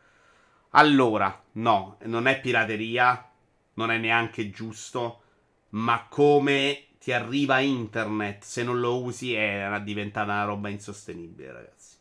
A parte che devo sempre liberalizzarlo ormai, perché magari tutti i siti vogliono proprio che gli dai l'ok, se no non te leggi in cazzo. Quindi mi capita un sacco di volte di sbloccarlo. Però io mille cose che mi saprono non le voglio vedere, cioè... Però sì, ragazzi, e lì bisognerebbe dire non vado su quel sito. E quindi mi, mi, mi prendo la critica dell'incoerenza e di, di, fare la roba sbagliata. UEFA Euro 2024 arriverà su eSport FC24 come DLC gratuito. Ecco, quando qualcuno dice adesso i giochi costano tanto, ci fanno pagare tutto, sta roba una volta la pagavi. Io ho comprato un gioco dedicato ai mondiali, forse non agli europei però. Uscivano sugli europei anche, no? Forse. Il DLC verrà aggiunto all'interno dei contenuti di Esport FC24 in tempo per l'inizio delle competizioni di UEFA, UE, eh, di UEFA Euro 2024. Ma perché ne stiamo parlando adesso che esce tra un anno? I giocatori di Esport F54 potranno godersi di competizioni estive anche all'interno del sponsor calcistico Electronic Arts. Ah, tra l'altro ci sarà anche in Italia, signori. Grande sorpresa! Quasi un miracolo. Perché i contenuti dedicati alla lavoro verranno aggiunti gratuitamente come DLC all'interno del... Un miracolo. Diciamo che ci hanno messo del loro... Minchia. L'oggetto giocatore concesso se, se ci avevano fatto a noi stavamo smattando tutti. Vabbè, cazzati nella patch con la wifi è molto importante in questo momento, visto che il nuovo corso del calcio secondo Electronic Arts non ha più il supporto ufficiale della FIFA. Siamo lieti di espandere ulteriormente la nostra patch con gli esport. Con wifi. Madonna, la FIFA ha perso soldi per un anno, cioè, ma sono veramente dei deficienti. Ma si sa qualcosa su sto gioco di calcio ufficiale che dovrebbe prendere il posto di FIFA? Non ne, abbiamo, non ne sappiamo ancora niente. Era uscito qualcosa una volta, no? Non riesco a staccare gli occhi da quelle dita di piede che reggono il fucile. Vabbè, non posso ricambiare l'immagine però adesso. Io ho tolto una certa categoria di siti, non uso mai adblock e non ho tutti sti problemi, dice Yashi. Io ragazzi, io sono entrato più nell'ottica che i siti che voglio leggere pago, tipo il post che è l'unico che voglio leggere. Il resto per me è tutta... Cioè, multiplayer dovrei pagare. Per quanto lo uso anche qua, è l'unico che dovrei pagare. Tutto il resto a me serve in serve. Oltre a quello paghi pure da zona. Non ti perdono mai per essere artefice di un campionato a 40 euro mese. Avessero fatto tutti come me, avrebbero calato le braghe in tre mesi. No, no, il cazzo, io non lo pago da zona. Tra l'altro, parliamo di da zona, adesso sbrocco. L'ho pagato perché, come un coglione, ero convinto che era su Sky la partita. Sono venuti amici a un amico, mio nipote, a vedere il derby e che cazzo non gli facevo vedere la partita? Lui ha provato a farmi vedere in un altro modo, ho detto no, pago, non voglio fare l'opposto. Cioè per me o si paga da Zone o non si usa da Zone, che è quello che sto facendo io, lo sto ascoltando in radio. La pirateria non è la risposta, che è un po' diverso, cioè eh, adblock è un po' particolare. E quindi ho fatto un mese. Quando sono andato a togliere subito appena l'ho fatto, non te lo fa più fare. Non solo la cosa dei giorni, ma non puoi più fare la, la tolta, togliere l'abbonamento con un click. C'è scritto, da là c'è scritto chiamali. E già ho rosicato perché la mattina dopo mi sono dovuto ricordare, ho dovuto chiamarli. C'è stato quello che ha provato a farmi offerte. No, ma te tolgo questo, no, ma te faccio questo. No, mi frega un cazzo, mi fa schifo il calcio. C'è venuta gente. A... Ok. Adesso mi è arrivata una mail, e non è passato un mese dal derby, in cui mi hanno detto che abbiamo tolto da Zone. Io non vorrei che addirittura. Lo... Adesso hanno staccato dalla telefonata. Invece di farmi avere un mese per quello che ho pagato. Cioè, Voglio capire. Aspetta, lo vediamo subito. Vado su Dazon e se non vedo un cazzo mi hanno inculato. Quando c'è stato il derby? Dammi un po' il giorno del derby, Sip, per favore. Non devi parlare con la chat. La chat non funzionava. Ho dovuto chiamarli, Sippo. La chat c'era una coda della Madonna.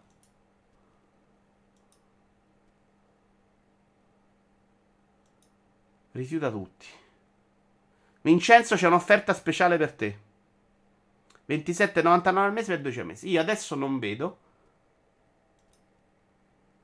Vediamo però, potrebbe farmi. C'è Sampdoria Spezia.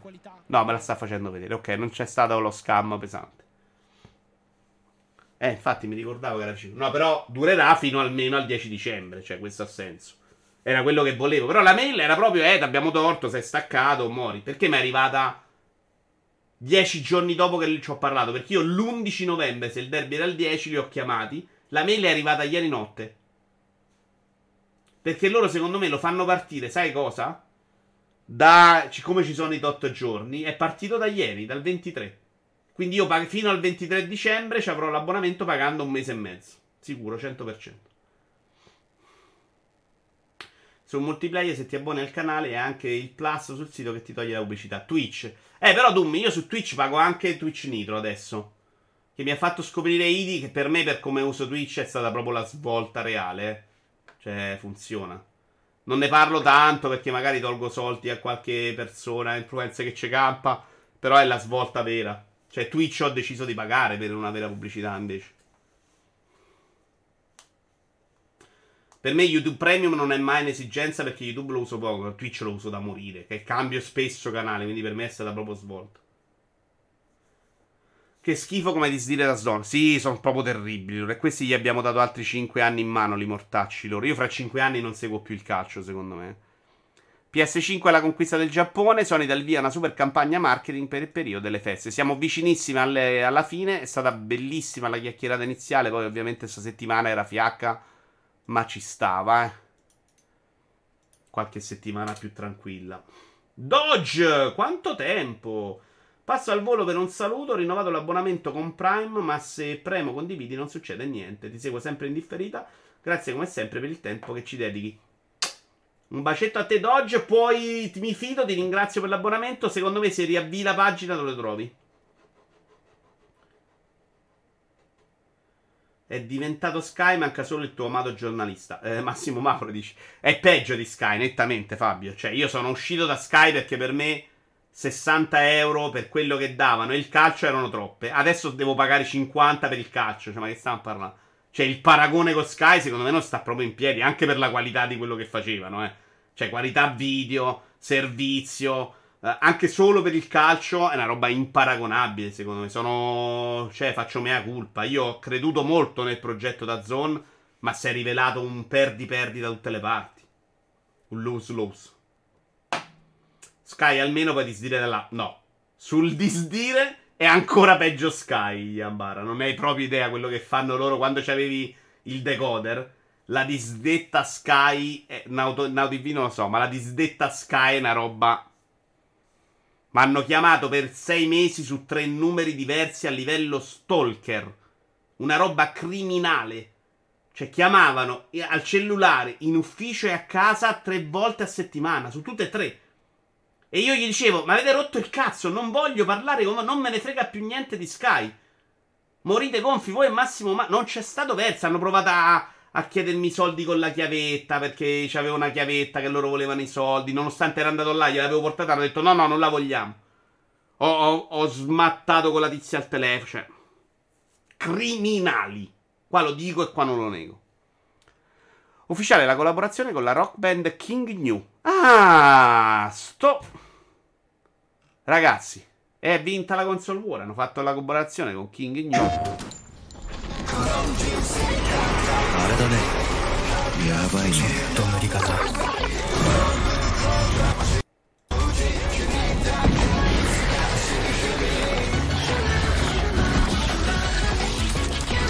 ま sono loro? Idi, io so solo che finché c'era Sky mi guardavo Serie A, Champions, Formula 1 e MotoGP a 19,90. Spero si compri tutto Amazon e che Diletta decida finalmente di mettersi davanti alle telecamere giuste. Non mi piace questa ultima tua frase perché vuole un po' dire che Diletta può fare solo quello e mi dissocio completamente. Dovevi mandare la raccomandata. La raccomandata dall'altro la devi mandare anche con la PEC, devi mandare. Con um, la The Space Cinema. Le disdette difficilissime. La raccomandata Sky no, devi andare là, devi andare proprio col deco, devi portare tutto. Se loro ti hanno dato delle robe le rivogliono tutte, perché si scopre che non è un affitto di quelli che dopo 24 mesi diventano tuoi, come in teoria io sapevo doveva essere per legge, ma tu continui a pagare all'infinito. Ecco perché cambiano spesso i decoder secondo me. E una chiavetta USB che non gli avevo mai chiesto che stava dentro la rivolevano. Se non ti facevano pagare la penale e soldi. Meglio il pezzotto. No, il pezzotto l'ho detto, non è la soluzione. Il pezzotto è il motivo per cui Dazon costa così tanto. Perché qualcuno non ha voluto pagare quello che c'era. È andato a fare, ah, faccio il Dazon perché sono più furbo di tutti, faccio il pezzotto. E noi è arrivato a 40. Quindi questa roba io la combatto. La soluzione è non guardare, muoiono falliti e allora abbassano i prezzi. Per fortuna stanno riuscendo a raggiungere l'obiettivo, far morire il calcio in Italia da anni e siamo a livelli del campionato. Due anni e siamo a livelli del campionato albanese. Abbastanza convinto. Anche io ho avuto problemi con la chiavetta di Sky. Ce l'hanno avuta un sacco di gente, Sippo. Io poi ce l'avevo, non l'avevo buttata perché io ero andato là a portargliela. Ecco perché io mi sono avvelenato. Sono andato là, gli ho portato tutto perché io sono uno pazzo, tiene tutto in un certo modo. Quella mi ha detto proprio non la voglio. Torno a casa, quindi perdo le due ore a Roma. Sapete come ti muove una rottura di cazzo. Eh? E quella mi poi chiamano e fanno, eh no, deve pagare, non mi ricordo, 49, 39, adesso va a capire. Cioè, io guarda, sono andato al negozio, mi hanno detto che non la voleva. No, no, le ha detto. Ho sbloccato con quella che ha capito e si è scusata. E sono dovuta riandare là un'altra volta a dargli la gavetta e quello un altro va ammazzo. Vito, dovresti sapere che questi King Gru sono famosi perché hanno fatto l'ultima opening di Jujutsu Kaisen. Ma che davvero pensi che non lo so? Non ci dovrebbero essere leggi esplicite sul tema di sdetta a favore del consumatore. Eh, le leggi ci stanno per certo, però vai a risolvere il problema. Cioè, tu sei affogato sui, sulla telefonia, è cento volte peggio. Tipo, c'è una, una, un recupero crediti che adesso vuole dei soldi da me. Io a me non mi è mai arrivata una comunicazione. Secondo me è Fastweb.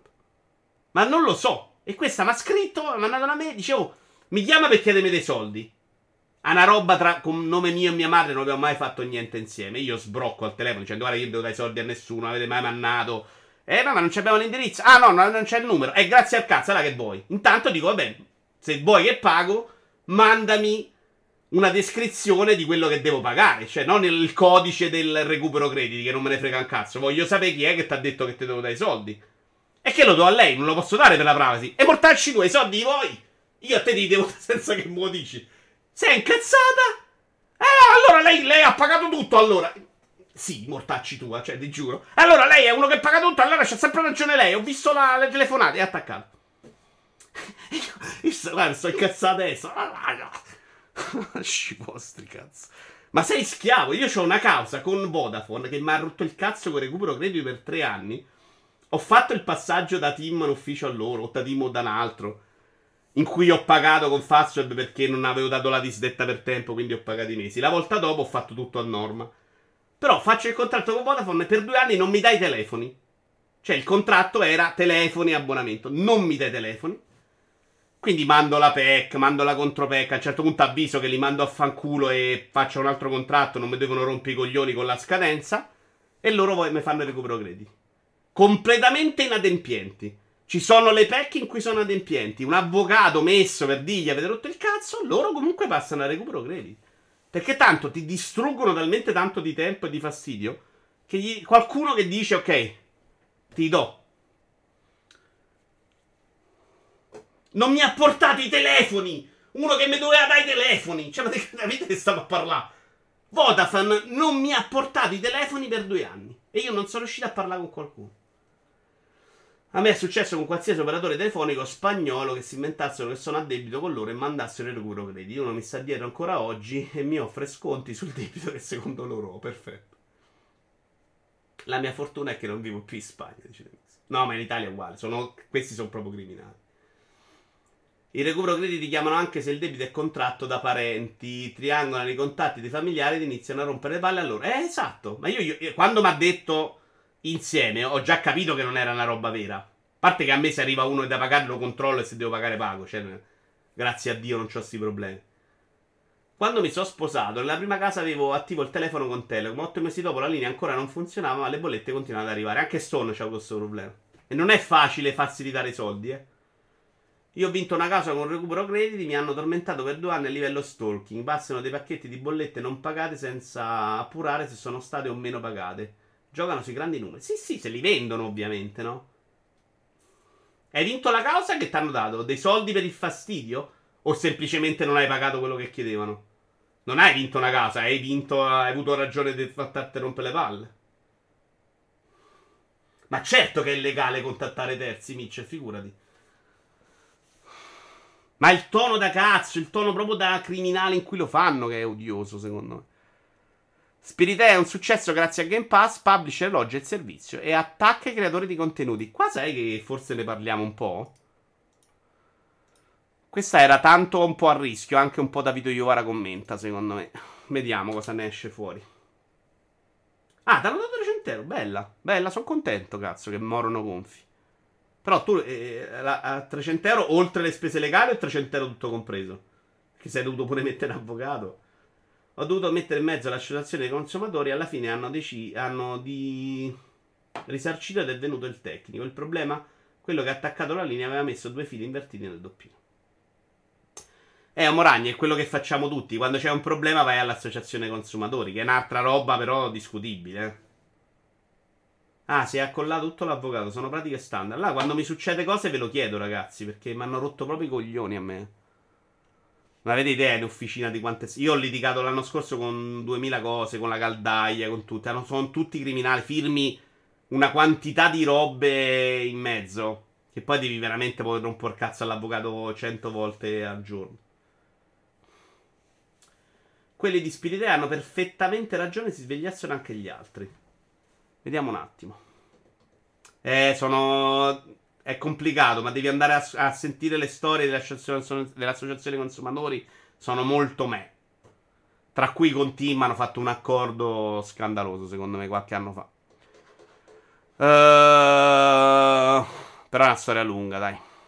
Quanto a quanto dichiarato da Microsoft, Spirit ha debuttato bene su Steam, finendo nella classifica dei titoli più venduti e anche meglio su Nintendo eShop, dove sembra aver piazzato decine di migliaia di copie. Nel corso della prima settimana il gioco ha generato un milione di dollari di incasso, ovvero più di tre volte i soldi spesi per la produzione, attirando ben 150.000 giocatori complessivi. Il merito è anche di Xbox Game Pass che ha permesso di trasformare l'esperienza in qualcosa di molto più grande, raggiungendo le 100 ore di contenuti. Ah, madonna. Ad oggi circa due terzi dei giocatori sono stati attirati grazie al servizio d'abbonamento di Microsoft. In conclusione, Microsoft ha speso qualche parola di polemica contro i creatori di contenuti che avrebbero rifiutato di pubblicizzare gratuitamente il prodotto. Cioè, questa frase, Matt Sager già non so come tu possa dargli ragione. Quasi tutti gli youtuber che abbiano contattato, che abbiamo contattato, hanno chiesto soldi, spiega il fondatore di No More Robots. So che funziona così, ma non voglio farlo. È strano e non è spontaneo. Magari in futuro saremo obbligati a scendere a compromessi, ma davvero una cosa disgustosa. Cliccando sul thread allegato potete leggere la discussione completa. Scusami, Matt Sucker, non riesco neanche a capire lontanamente eh, qual è il tuo punto. Spiegami la tua versione. Perché da questa news non c'è, cioè non capisco neanche come tu possa pensare che abbia ragione lui. Però magari, come dici tu, è scritta male. Io ho letto che i content creator chiedevano le chiavi gratis, in più volevano soldi per far parlare del gioco nelle loro live. Allora, uh, le chiavi gratis, eh, l'avete visto anch'io con video influencer, le chiedi. Ed è una roba che però ci sta. Cioè, secondo, secondo me non è una roba terribile. Io, se io una roba non me ne frega un cazzo la gioco, te la faccio vedere per te, c'ha senso, no? È un rapporto di scambio. Ragazzi, io quando porto qua un gioco, ne parlo bene, ne parlo male, ve lo faccio vedere. Loro hanno un problema grosso di farsi conoscere, non è insensato. Quindi che tu mi hai dato una chiave in gioco, è vero che è un rapporto, ecco perché è chiaro Vito Influencer, in cui semplicemente stai pagando poco perché i miei numeri sono ridicoli. Però è effettivamente è, ti pago per un servizio. Che poi le chiedano gente con... Uh, io mi vergogno a chiederle anche adesso, che per me sono numeri ridicoli, però secondo me, me lo raccontava anche Tommaso uh, di Rincas, che ha lavorato per aziende grandi, la quantità di gente che chiama per dire mi serve una mail perché ho un bambino malato, oppure che ti dice faccio il canale Twitch e c'hanno zero persone, sono tante. Io mi vergogno, non lo faccio, però hanno creato questi siti apposta tu li metti, evidentemente c'è questo rapporto di scambio. Cioè, comunque sto facendo vedere il tuo prodotto. Deve essere chiaro il messaggio, non deve essere nascosto. Secondo me c'è un senso. Se invece vado da Moccia, perché cazzo dovrebbe farlo gratis, però scusami. Uh, se è spontaneo, adesso leggo anche Gabri. Cioè, se, se un gioco lo voglio giocare, io qua faccio entrambe le cose, no? Mi prendo la chiave quando mi interessa poco. Alan Wake 2 lo faccio vedere perché mi è piaciuto. Quello è spontaneo? Cioè, non è spontaneo se la, me la faccio dare apposta. Boh. Cioè, che cos'è? Non è spontaneo quando fa una live multi perché gli hanno dato la chiave? Perché se la vai a dare alla cosa editoriale va bene, se lo dai al content creator no? Cosa ci deve essere di spontaneo o ah, il gioco così importante da comport- comportare un buco per il creator che non lo copre o paghi per la vetrina? Funziona così. Poi possiamo discutere cifre, se i numeri, cioè se sei uno con quattro persone non devi mai richiedere una chiave gratis. Io non la chiederei mai neanche adesso, se devo essere onesto. L'ho chiesta solo una volta per Lego eh, il gioco di macchine, perché non me ne fregava veramente niente di cose, me lo mandano, porto conte contenuto, se no morissero. Secondo me hanno sbagliato loro però in quel caso, perché comunque fai vedere il gioco a un pubblico di 2000 appassionati Lego, un gioco che non ha fatti miliardi, probabilmente ti conviene di più, eh. Quella è l'unica chiave che ho chiesto nella mia vita. L'altra cosa, sto usando questi servizi che sono fatti con quelli, ma ci stanno anche le regole. Eh? Cioè, devi avere 10 spettatori medi, devi averne 20. Comunque te lo faccio un servizio. Banalmente non si conoscono i giochi indie, quindi tu comunque lo stai facendo girare. A me sembra pubblicità, sembra un rapporto in cui paghi poco, non paghi un cazzo. Fa wall, gliela faccio la pubblicità, faccio conoscere il set, ne parlo bene o male. Cioè, comunque te sto facendo. Io non li comprerei. Quindi mi chiamano loro e mi dicono: Oh, te lo mando. Quindi è pagamento poco. Banalmente ti do il set. E tu ci fai il contenuto. A me sembra accettabile. Quindi lo sviluppatore già ti regala il gioco. In più deve pure pagarti per far parlare bene, sempre bene del gioco. No! Aspetta, fermati. Lo sviluppatore ti regala il gioco ed è una cosa che non è un cazzo, Mezzager. Poi, se io ho dei numeri clamorosi, sono moccia, minchia. Eh, scusa, ma eh, quando vai su canale 5 gli regalavano la Coca-Cola e gli dicevano fai la pubblicità della Coca-Cola, eh, eh. Non è che Coca-Cola diceva, oh, e ti ho regalato tre casse, che cazzo vuoi? Cioè, eh, dipende pure su che vetrina lo metti. Se fai conoscere un gioco a un pubblico di 5.000 spettatori è una cosa, a un pubblico di 10 è un'altra, a un pubblico di 100 è un'altra. Lo sviluppatore ha detto che non è onesto per lo spettatore che i content creator parlino sempre bene dei giochi perché vengono pagati per parlare. Ah, questo è un altro discorso. Il pagamento, secondo me, non deve inficiare il giudizio Messager. Però in quello che ho visto io, che vedo continuamente su Twitch, non mi pare che c'è sta roba, eh. Cioè, calcola che quasi 90% di quello che vedete su Twitch era il gioco che gli hanno mandato, eh. Tutta la roba grossa, i giochi non li comprano mai, eh. E se ne parlano bene, e quello è criminale. Perché lì stai facendo una roba che è pubblicità, ma non la, non la chiami come pubblicità, è un'altra cosa.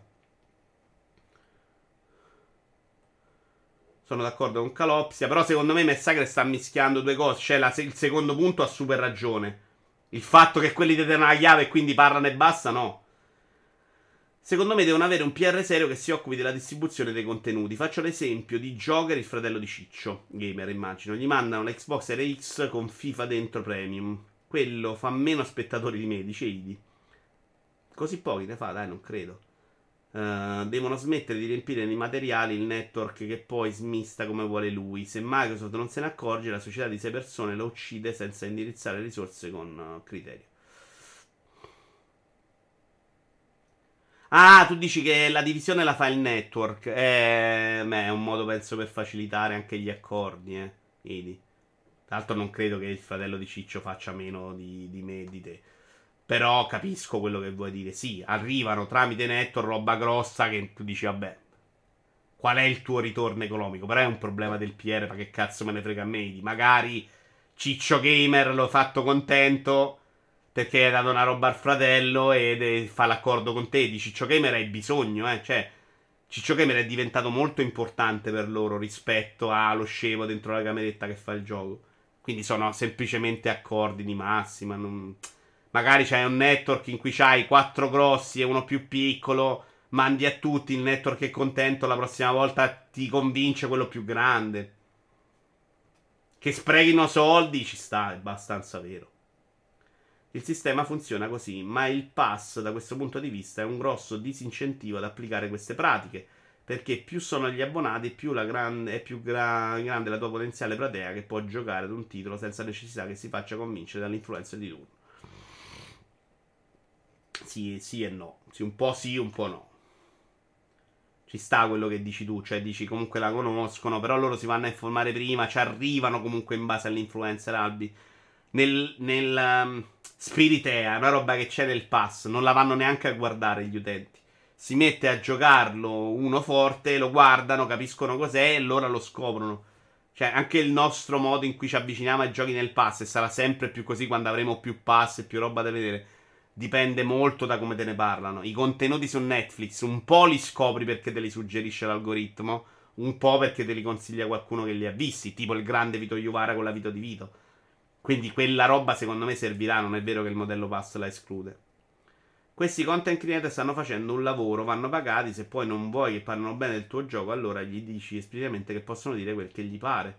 Però questi fanno un servizio, lo sviluppatore mica può avere i servizi gratis su sta cosa del parlare bene, secondo me, se, gli, se, se, pensa, se lui pensa che pagare vuol dire parlare bene, è, è, è, o abbiamo un problema grosso, è un problema proprio di, di, di, percezione sua. Quello non deve esserci mai, ma è un'altra cosa. Sono due argomenti molto diversi.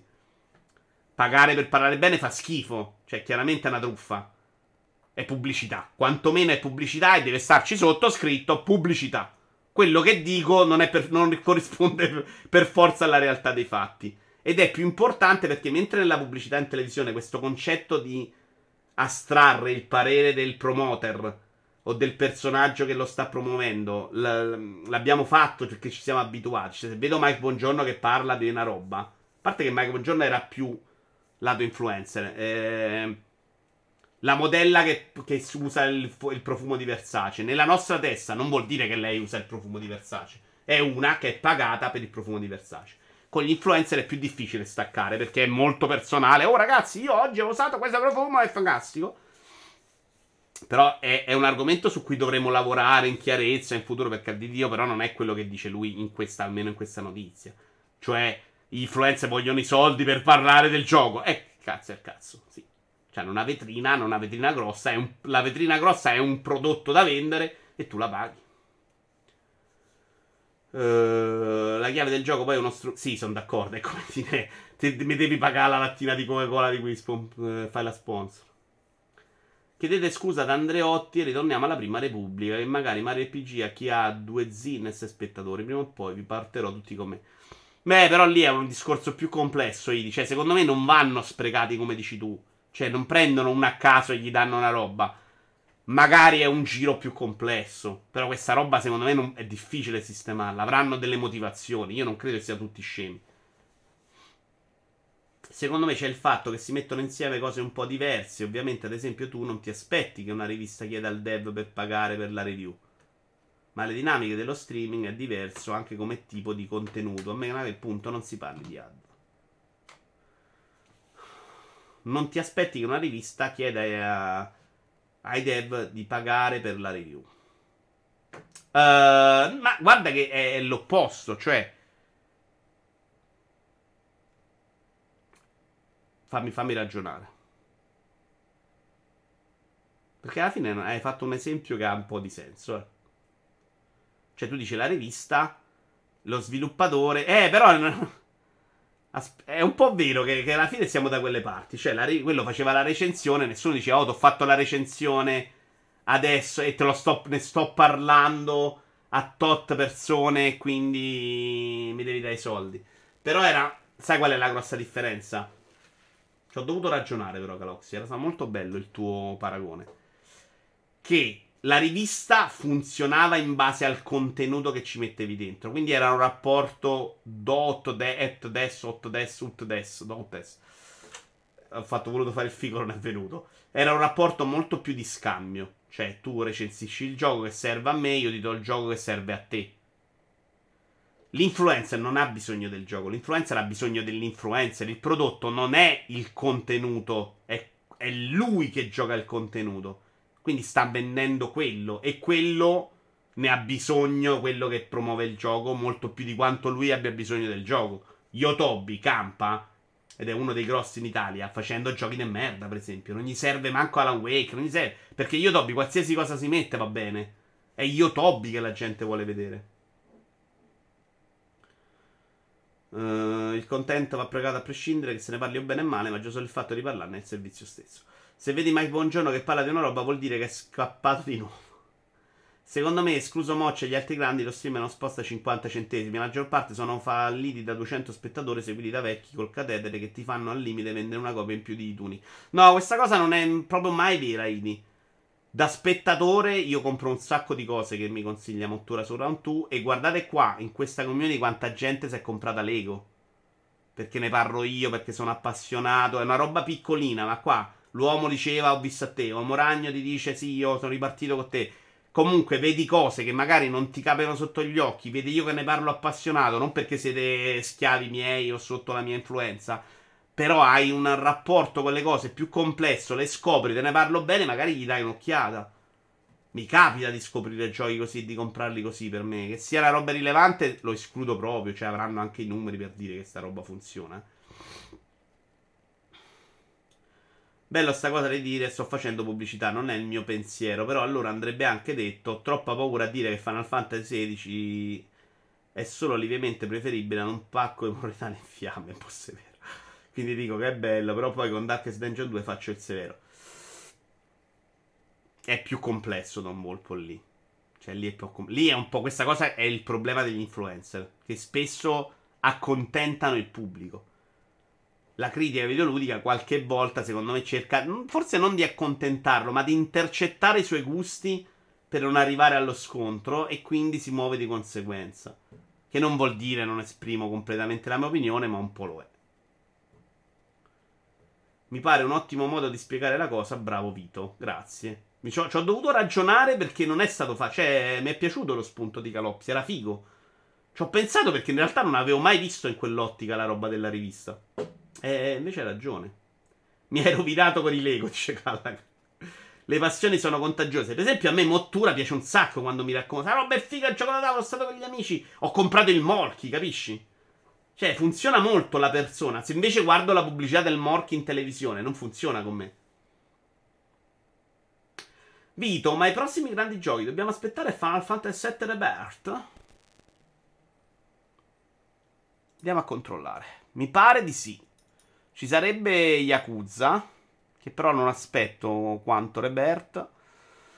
Io ho Prince of Persia The Lost Crown, a parte Avatar adesso, 18 gennaio. Lucky Dragon Infinite Wealth, 26 gennaio. Persona 3 Reload, che un po' aspetto, 2 febbraio 2024. Final Fantasy Rebirth, 29 febbraio. E Princess Peach, 22 marzo. Sì, direi che il più grosso è nettamente lui. Però, minchia, Dami, va bene così, eh. Cioè, ho fatto un periodo fuori di testa, per, anche per qualità. Io non dico un cazzo a nessuno, non mi mettete in mezzo a questi loschi affari. Non sono d'accordo, quelli che possono giocare qualsiasi cosa sono pochissimi, gli altri, se cambiano il loro titolo principale, prendono il 50-70% di spettatori. Rimane legato a un titolo o genere proprio perché il pubblico ti segue solo se fai quello che vuole vederti parlare. Ah, oh, insomma, sono d'accordo, Idi, però infatti quello che deve chiedere i soldi è moccia. 200 spettatori già un po' di pubblico ce l'hai, se c'hai 200 di media vuol dire che ti seguono in 1000, per esempio, eh, Idi. Cioè, mille persone devi essere pagato meno di uno dei 5.000, ma comunque smuovi qualcosa. Nel mio piccolo qualcosa smuovi. Poi, quanto ha preso l'ego di guadagno dai 4 set che ho venduti alla mia community? 10 euro. A me me ne deve da 2. Non a 10, capisci? È, è, è, cambia il rapporto di forza, però sì, è vero che anche pochi sono quelli che possono fare tutto. Anche a me Mottura ha fatto comprare Gears 5, lo ringrazio ancora adesso, esperienza incredibile. Senza parlare di quelle live palesemente ADV camuffate da live genuine, di quelle live esplicitamente ADV in cui parlano bene di un gioco o servizio di cui hanno parlato male fino a 5 minuti prima, non riesco a dare molta credibilità a content creator medio, dice Messaga. C'è, c'è, tutto dentro Messaga. C'è quello che quello che dici tu, c'è quello più serio, c'è quello che fa pubblicità solo a prodotti in cui crede perché non vuole fare. Questa cosa non è una novità, però. Perché Mike Buongiorno non parlava solo di roba in cui credeva. Ma il radio, la pubblicità in radio, queste romane, si parla un sacco di Madonna quanto è bravo, gli fanno gli interventi a metà giornata e parlano, sembrano il loro miglior amico.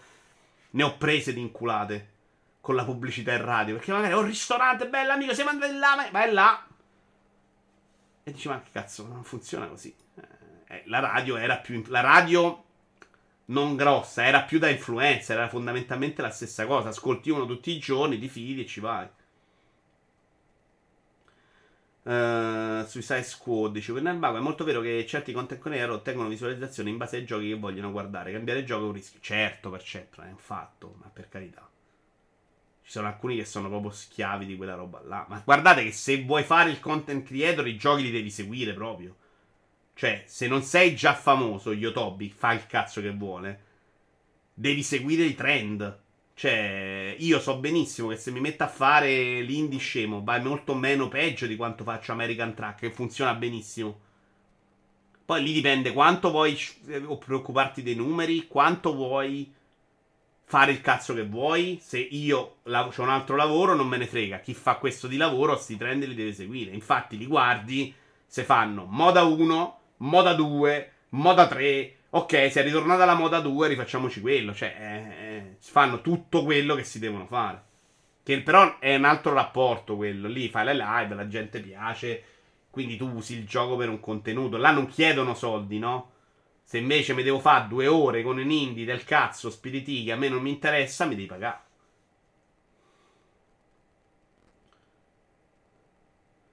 Se tanto mi dà tanto, anche noi siamo influenzati e quindi non bisogna credere nemmeno in se stessi, dice Kensan. Una riflessione super... Eh... Però era mai buongiorno, dai, adesso c'è schizzo con ancora il top sgoccia che tra un porco e l'altro dice che di pipparmi un level up. Io il paragone con la televisione la vedrei ancora. Secondo me è una questione proprio di livelli. Sono d'accordo con te che non era quella roba eh, credo che funzioni meglio quello sotto, però, sai? Perché invece su Mike Buongiorno io l'avevo fatto lo scalino e questo non parla di roba sua, sta facendo un lavoro.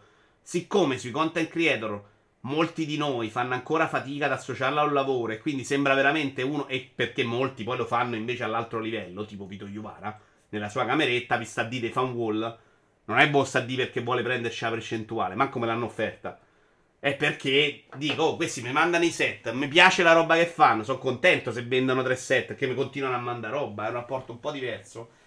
Però ve ne ho parlato anche male, mi hanno mandato il dinosauro e mi si è sfasciato in mano, mi sono sentito un po' in difficoltà, eh, cioè di dirgli, oh, che cazzo faccio?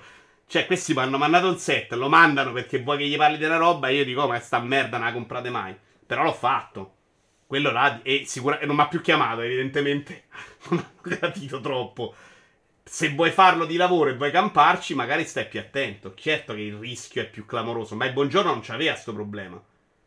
Ma il buongiorno da te ci arrivava quando ci arriva uno che gli dava 70 miliardi. Tu sapevi che era pubblicità, però. Ancora è viva level up è durata meno di Rap. Poi c'è il video che diffonde forma una manetta senza ottenere royalty. Cazzo, diglielo, cazzo. Veramente, oh, adesso ne sto facendo uno che lo sto preparando. Faticoso. Io penso che finirà su YouTube, non su Twitch. Quello dell'antifogna. Di cose belle. Però mi servirebbe, lo chiedo anche qua, l'ho chiesto oggi su Discord. Vorrei degli estratti di libri cioè, avete presente le sottolineature su Kindle? Mi piacerebbe trovare le sottolineature di Kindle a prescindere dal libro, cioè tutto quello che la gente sottolinea. Me la leggo, vedo che il libro è e magari vado a vedere il libro. Perché questa cosa che voglio fare è alternare dei reel di Instagram che mi beccano davanti, qualche bella canzone, quindi una roba che magari mi becco anche dei strike. Uh, un bel estratto di libro che vi leggo, tutto con l'idea di mettere in risalto le cose belle della vita, non la roba brutta. Per quale maledetto motivo il weekly non è mai featuring Idi? No, non esageriamo adesso. Stiamo cercando di trovare una sintonia in Radio Vito e, e ci dobbiamo lavorare. Ci siamo mezzi riusciti negli ultimi due episodi. Non credo che sia facile. Fai pubblicità ai cinesi, coreani credo, che stanno già sbavando su Taiwan e tra 15 anni con Africa e Russia al fianco ci manderanno a mangiare radici con i cargo che lanceranno. Sassa, salsa di soia. Non ti meritiamo. Una Vito fantastica è un cazzo di bel nome, The Mix.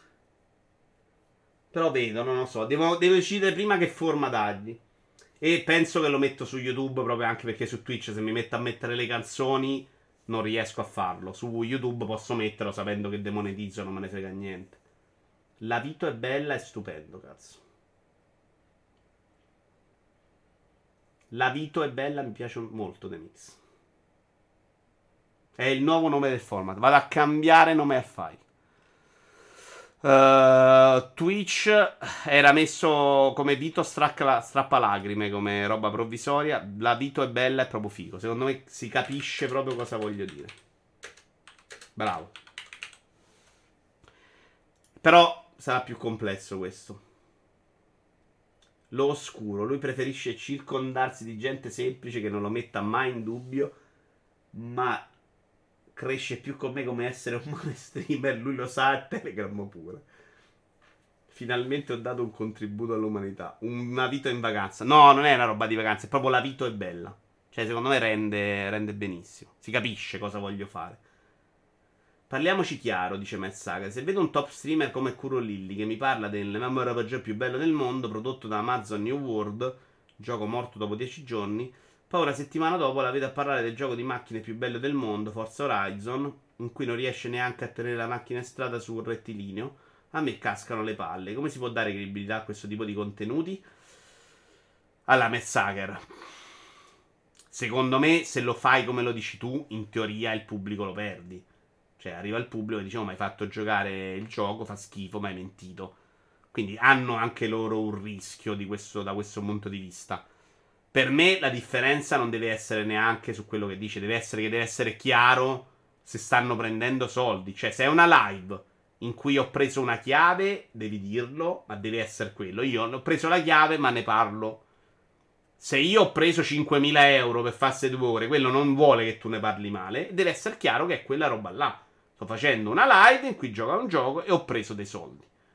E lì impareremo, quando avremo superato questo distacco con il content creator come una roba diversa dalla televisione, che quel contenuto là non rispecchia il, quello che sta dicendo l'autore, ma che sta facendo pubblicità.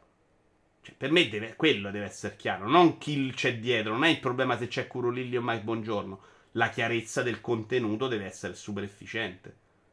Ma ci hanno provato anche in televisione, sai quando mo se bevano la tazzina? All'inizio non c'era la scritta hanno capito che era un modo per scavalcare la pubblicità. Oh, buono questo caffè. Mm? E hanno dovuto mettere messaggio promozionale. Che non vuol dire mi hanno mandato il caffè, lo assaggio che è buono. No, mi hanno mandato il caffè per dire che è buono. Quella è un'altra roba.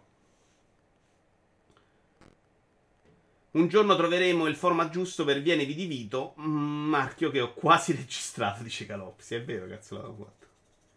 Il senso della vita. No, è meglio la vita è bella. Oppure non lo perdono, le live sono quello perché le ho viste.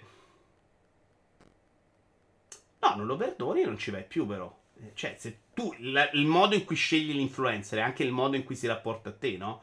Se ti dà consigli sbagliati, non ti dà la pubblicità, è più facile che te, ti, ti sposti da un'altra parte. Era più difficile con Pippo Baudo e Mike Buongiorno. Stavano là, c'erano quei canali, quello dovevi vedere tu oggi, se Curulilli pensi che ti menta, vai da un'altra parte. Ieri da Vito Ioana. Mio fratello Sager ha fatto un esempio molto calzante, però alla frangetta il gatto con nome cinese. Tra l'altro... Ehm... Ah no, aspetta, non ho capito allora. No, è troppo complicato, non l'ho capito. Avevo, pensavo che stessi insultando il gatto sul tubo come tuo solito. Che invece secondo me gioca proprio roba che piace a lui.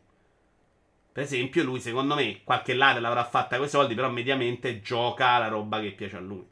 Io ho questa sensazione, se prende i soldi sarei deluso.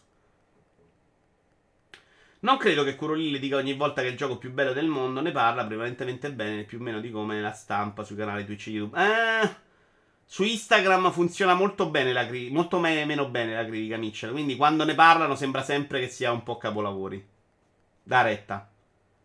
Anche a me sono capitati dei, guru, dei video di Curulilli su Instagram. Funziona un po' diverso, secondo me. Cioè, sembra sempre lei che ha provato sta cosa che ci gioca da una vita. Poi magari Genshin Impact è il contrario. È una tossica, gli mandano la roba del parlarne ed è contenta. Cioè, i giocatori di Magic così fanno, eh. Non è che parlano bene di Magic perché sono pagati. Sono giocatori di Magic esagerati, gli mandano la roba. Vale lo stesso con tutte le serie. Uh, con New World non erano live ADV, era il gioco insulso che giocavano tutti in quel momento, come per uh, Varsity con quegli altri un due tre giochi che fecero fenomeno di massa e durarono 10 giorni ciascuno. Vabbè, Mezzaga, però là è la critica, cioè se lei non ha il gusto... Sto usando Curulilli come esempio senza parlare di Curulilli, non ho la più pallida idea. Se lei gioca a New World, non ha capacità critica e pensa che è bello, tu da utente giudicherai Curulilli per quello che pensa dei giochi, eh. Anch'io ho un sacco di persone che non stimo per quello che dicono sui videogiochi, non li seguo. Se invece la vuoi seguire quello lì a prescindere perché ti piace lei, magari te ne sbatti il cazzo. Cioè, per me quello non è mai un problema. Dovremmo anche lasciarci di spalle l'idea del content creator come persona che fa un video nella cameretta senza scopo di lucro, roba da YouTube dei primi 2000. Eh, Gabri, secondo me è una roba che ci vuole tempo, però credo che sia esattamente quella la rottura, il problema per cui non ci si abitua a questa roba e per cui automaticamente non pensiamo alla pubblicità anche quando è chiaramente pubblicità. Mi ricordo Round 2 che parlava di Roghelli, era uno slot pubblicitario che andava su Twitch e la gente diceva eh, non devi parlare di questa cosa. Ragazzi, è pubblicità, quella è un'altra cosa, cazzo. La pubblicità è pubblicità, mi paghi per parlarne bene, è un'altra cosa. Poi, se, se, mi fai parlare di un prodotto che uccide i bambini, magari io ho un'etica, dico no, ma se mi dici a me, Vito Iuvara oggi parla bene di Roghelli, che non me ne frega un cazzo, lo faccio, è pagato. Se è una roba che è chiaramente pubblicità, ma che me ne frega? Che ho contro Roghelli? Uh, Vito, hai ricevuto soldi da qualche azienda di armi per questa live? No. Io non posso ricevere soldi a lui. Sarebbe proprio un problema se arrivasse uno a dirmi ti pago per una cosa. Perché come cazzo li prendo? Già quelli che prendo da Twitch è discutibile. Però solo format belli? A quando una live in cui parli male della gente, in cui urli di rompere i legami con la gente, è discutibile? Vi tolgo il saluto live on Twitch. Beh, avevamo provato una, un format di roba brutta moragno. Io non ce la faccio. La fogna era esattamente quello: era prendere il brutto di internet e commentarlo insieme, elaborarlo insieme. Ma sai che mi capita di passarci giorno, qualche volta faccio proprio una fatica. Dopo 10 minuti mi sento proprio male. Il problema del conflitto di interessi vive anche solo con un prodotto inviato in anteprima. Non serve che venga pagata per parlarne. Uh, più complesso, però sì, certo. Però sì e no, eh. Cioè, non. Uh, mi mandi il prodotto anteprima, c'è il conflitto di interessi perché c'è il, tutto la questione di rapporto alle spalle, cioè dopo non me lo mandi, eccetera, eccetera. Si può generare, però è una roba diversa. Dai. Chiaro che può nascere. Cioè, se io ri- ho paura che tu non mi mandi più chiavi, rischio di parlarne meno male.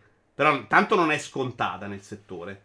Perché se, se, è scontata è un problema che il produttore è poco forte. Cioè, multiplayer ha la possibilità di dire del suo gioco non parlo male.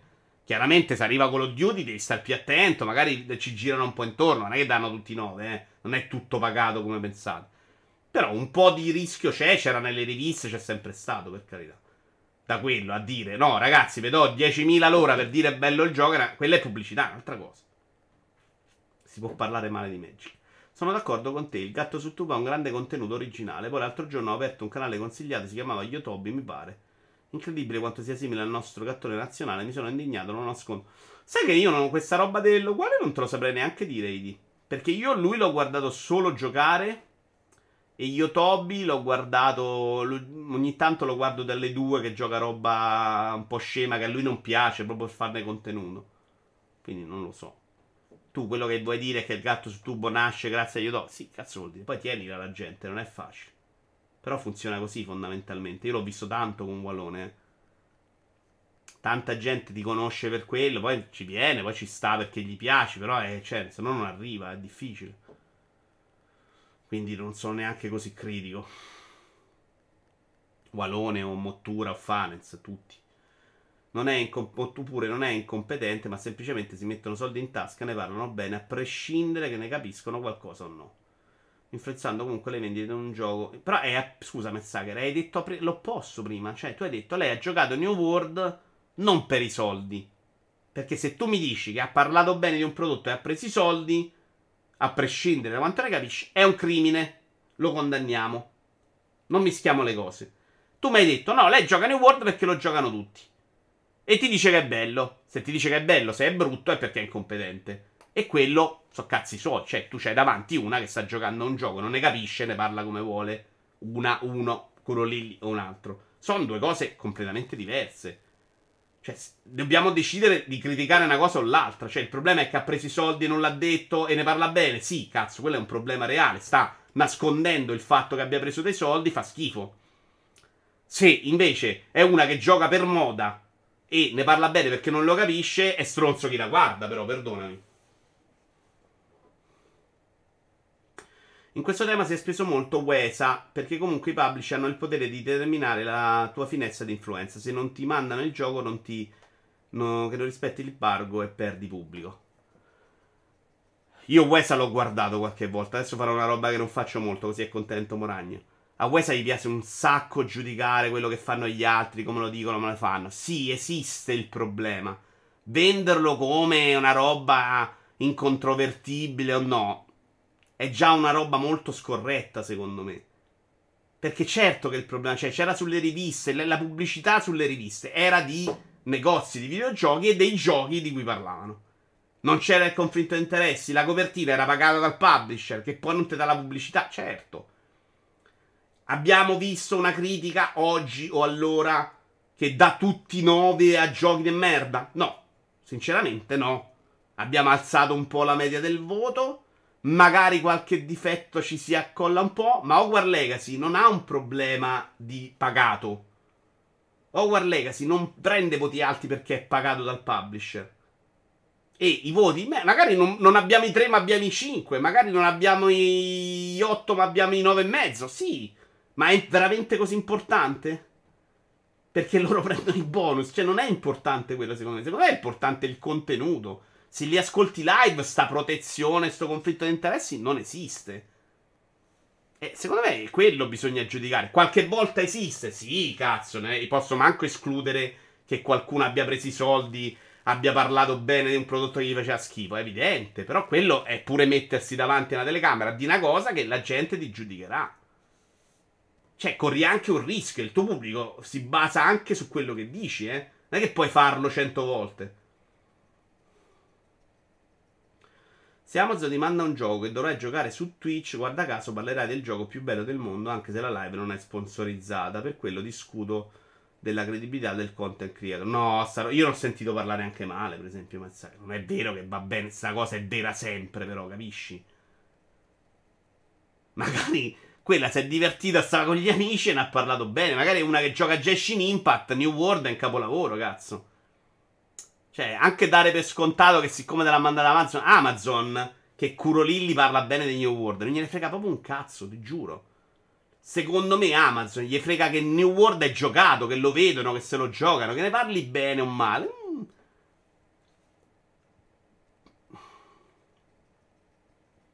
Intanto Fratelli d'Italia sta al 35 e il Movimento 5 Stelle al 18. Tra, tra tu le tue conclusioni sugli spettatori di Twitch. Uh, PewDiePie ha giocato Amnesia Rebirth senza alcun tipo di collab.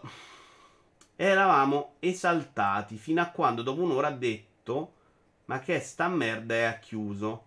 Non benissimo, però ci sta. E anche quello è il bello dello star fuori delle collaborazioni con tutti i rischi del caso. Beh, PewDiePie di rischi ne corre pochi, però, caopsia, cazzo. La, minchia, abbiamo parlato un botto. Bella sta discussione oggi, eh? Proprio bella, bella. La psicologia dei singoli streamer in relazione al loro rapporto con l'etica lavorativa lascia il tempo che trova. Il punto del discorso si lega alla presenza o meno del conflitto di interessi. Su Facciamo affidarci si sono create figure divinizzate che oggi quando aprono bocca è come se stessero eh, silando le tavole della legge. Scritte con un piccone con il logo del publisher scritto sopra. Eh, secondo me questa roba ha avuto però molto spazio perché non, quella figura non era definita del content creator Albi. Nel momento in cui col tempo questa figura verrà definita e quindi la gente lo percepirà più come uno che ti sta a vendere cose. Però c'è tempo, secondo me in 10 ci vogliono altri 10 anni. Eh. Su questo sono d'accordo con te, Vito. Io ho smesso di seguirlo perché effettivamente si sente un po' di sentenziare su tutto. Solo su questo argomento, secondo me, ci ha preso. Se può parlare. A me non piace proprio sta roba. Io eh, lo sapete che sto qui a criticare. Però a volte vi ho pure detto, minchia ragazzi, cioè. È gente che sta lavorando senza so, pochi soldi, senza con la pubblicità. Fa... È molto complesso giudicare il lavoro degli altri. Perché metto in discussione spesso anche il mio, no? Non può essere tutto bene, non può essere etico. Oggi leggevo online, chat, la ta, quando si parla di tasse, minchia, in Italia sono tutti pagatori perfetti, fantastici. Io Porca puttana, ma possibile che esistano solo nel mio mondo quelli invece non perfetti? Che cazzo, stanno tutti su internet i perfettoni. Eh, quindi magari se non siamo tutti perfetti, giudichiamo anche gli altri con un'ottica un po' diversa. È abbastanza incontroverdibile per estremo anche nei termini di un content creator indipendente che deve dar conto al suo pubblico, Patreon. Però ogni cosa ha il suo peso, ovviamente. L'ideale sarebbe avere sponsor diversi dal prodotto giudicato. Sono d'accordo che quello sarebbe stata la roba figa, cioè la rivista di videogiochi sarebbe stata meglio se avesse avuto la pubblicità dei profumi. Multiplayer dovrebbe avere la pubblicità del Kellogg's. Prendo la gente, invece la pubblicità è sempre più mirata e quella roba crea delle falle nel sistema. Dire che i voti sono pagati è una fesseria. Si pagano gli spazi, il numero di articoli di live e video. La rece è a parte. Quello che è morto è il recensore snob perché i quattro rovinano i rapporti con i PR. Amen. Recensore snob. Non ho capito. Uh, rischi intendevo lato dev. Ah, ok, sì, cazzo, certo. Dai il gioco fuori dal collab commerciale, devi accollarti con content creator ne parli male. Calopsia. Ma Amnesia che lo vedono in tre. E Amnesia che lo vedono in 100 milioni e a chi non è piaciuta più di Pai. Non vuol dire che quelli nessuno gli è interessato, eh. Cioè, la gente non è per forza uno che guarda lui e dice, oh, tutto quello che dice lui faccio io. Ci sono quelli ma ci sono anche quelli che scoprono cose con lui. Quindi far vedere eh, quel, quel, gioco per 10 minuti magari vale 5.000 euro perché hai venduto 100 copie. Perché magari io ti dico di una cosa, la, io mi metto a giocare Forza Horizon, esempio banale che mi viene in mente, così contento Brusim. Non ne parlo bene, no? Ma lo vede qualcuno cui gli è piaciuto il Forza Horizon precedente, dice, oh, che cazzo sta figata, me lo compro, se non lo conosce, no? Mettetela nell'ottica di qualcosa di meno famoso in cui l'effetto è farlo scoprire.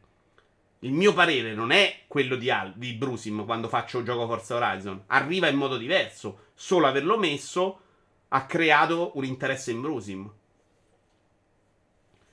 Il video di Wesa l'ho visto, incuriosito dal rumore che suscitò all'epoca. Non so di che parlate, però. Eh. Io l'ho visto qualche volta. C'aveva sempre un video sotto che lui commentava, mette in pausa, si metteva a commentare. A me sta roba non piace. Vi ricordate che ho cambiato la video in diretta perché leggevo l'articolo e mi, mi veniva pure a me di mettere lì, commento la frase, commento la virgola. Non mi piace quel tipo di contenuto, cioè fare le pulci a un altro prendendo i pezzetti. A me piace la gente che si mette in gioco e dice la sua, giusta o sbagliata, poi magari lo fa, è capitato, magari sono stato sfigato io. L'ho visto proprio solo fare quella cosa. A prescindere dall'opinione sul personaggio, per me quel video e gli argomenti che porta sono sostanzialmente inattaccabili. Non a caso ha infastidito molti colleghi. Comunque io sto. sta percezione degli streamer che parlano bene a prescindere per pagare, sinceramente non ce l'ho mai avuta. Non so chi seguite, nel caso smettete di seguire. Sono d'accordo, anch'io ce l'ho proprio poco in quelli che seguo io. Eh.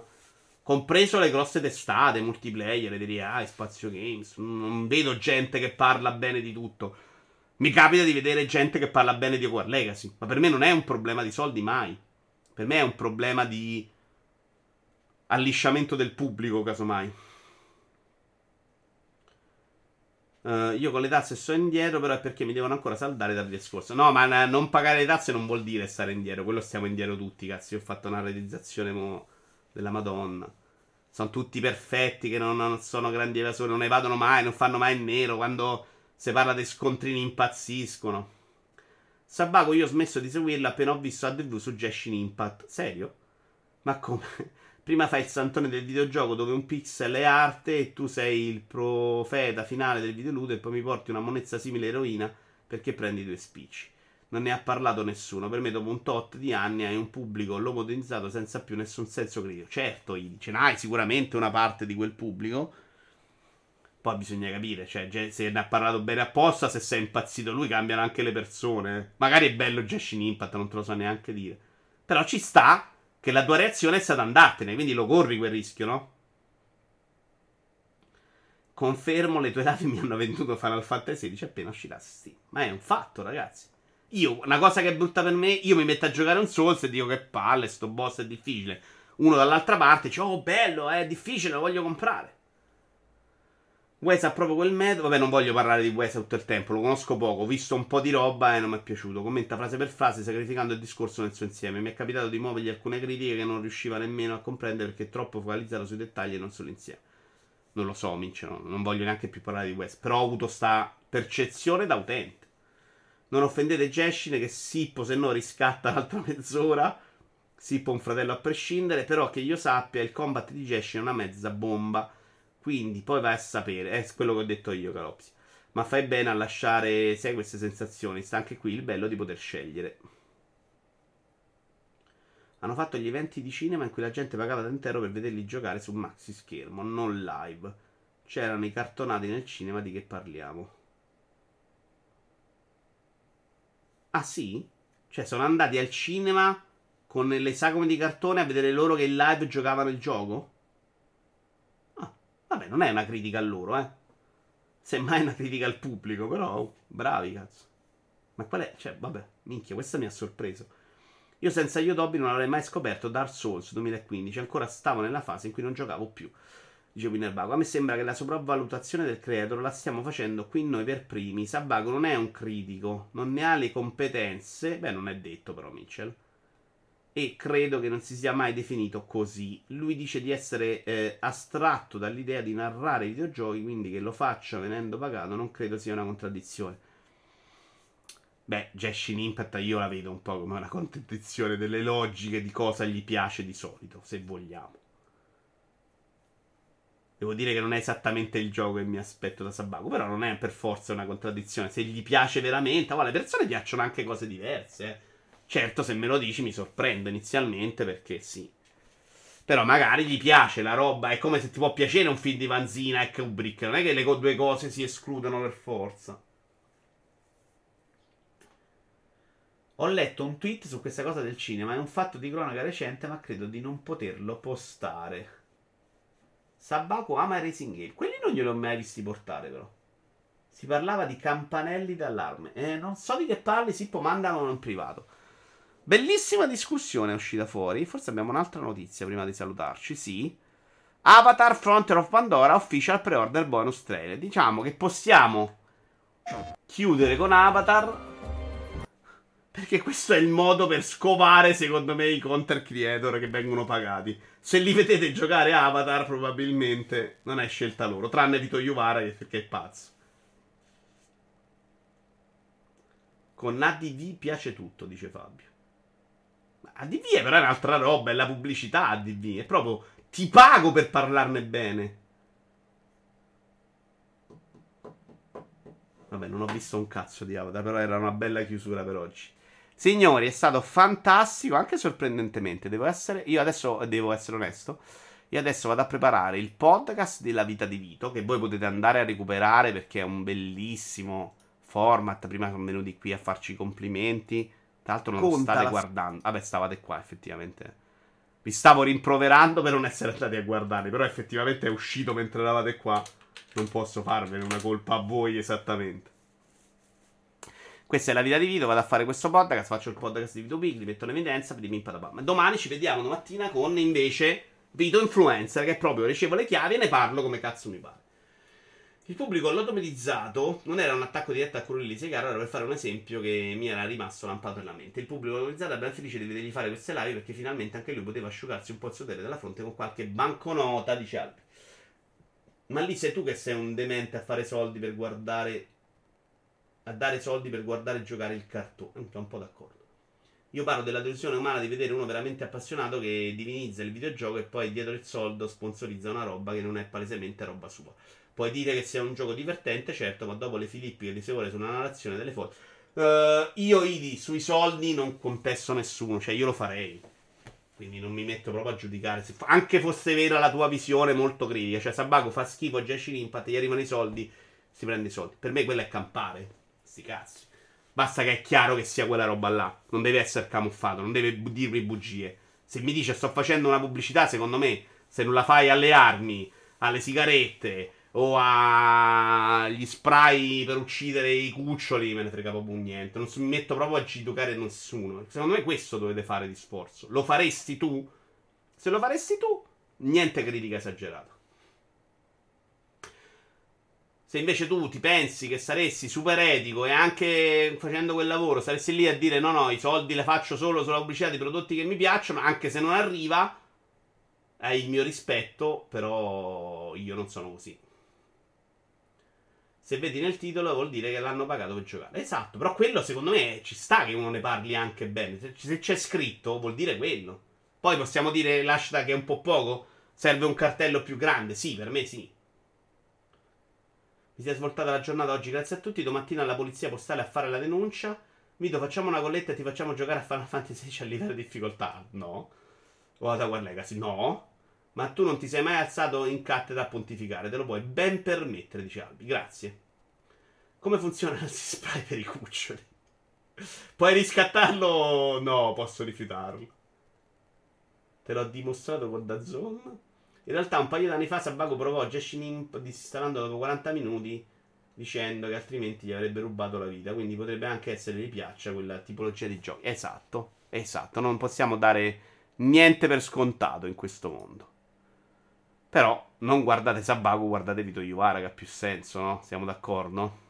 Allora, senza sapere chi è, senza sapere perché, invece di fare sempre i soliti raid, devo seguire più canali per fare i raid più mirati. Vado a fare un raid, perché mi sono fatto una raid una volta, uno piccolino che è impazzito ed è stata la roba più bella da quando faccio lo stream. Quindi farò questi raid qua che mi piacciono molto. Questo si chiama Giova Santo Nocito. Al momento ha 21 spettatori. Voi siete fantastici. Grazie, è stato un grande show anche oggi. Noi ci vediamo domani mattina. Bravo Idi, grande argomento per la prossima radio video. Bravo. Se non ti dai malato un'altra volta, perché ormai sei chiaramente il tipico. La tipica persona che si dà malato ogni tre secondi. Cioè, professionalità zero. E siamo qui a commentare Sabakuno, Idi. Veramente? Mm? Veramente? Dopo tre episodi già prima malattia. A tutti, ciao cari. Per quanto visto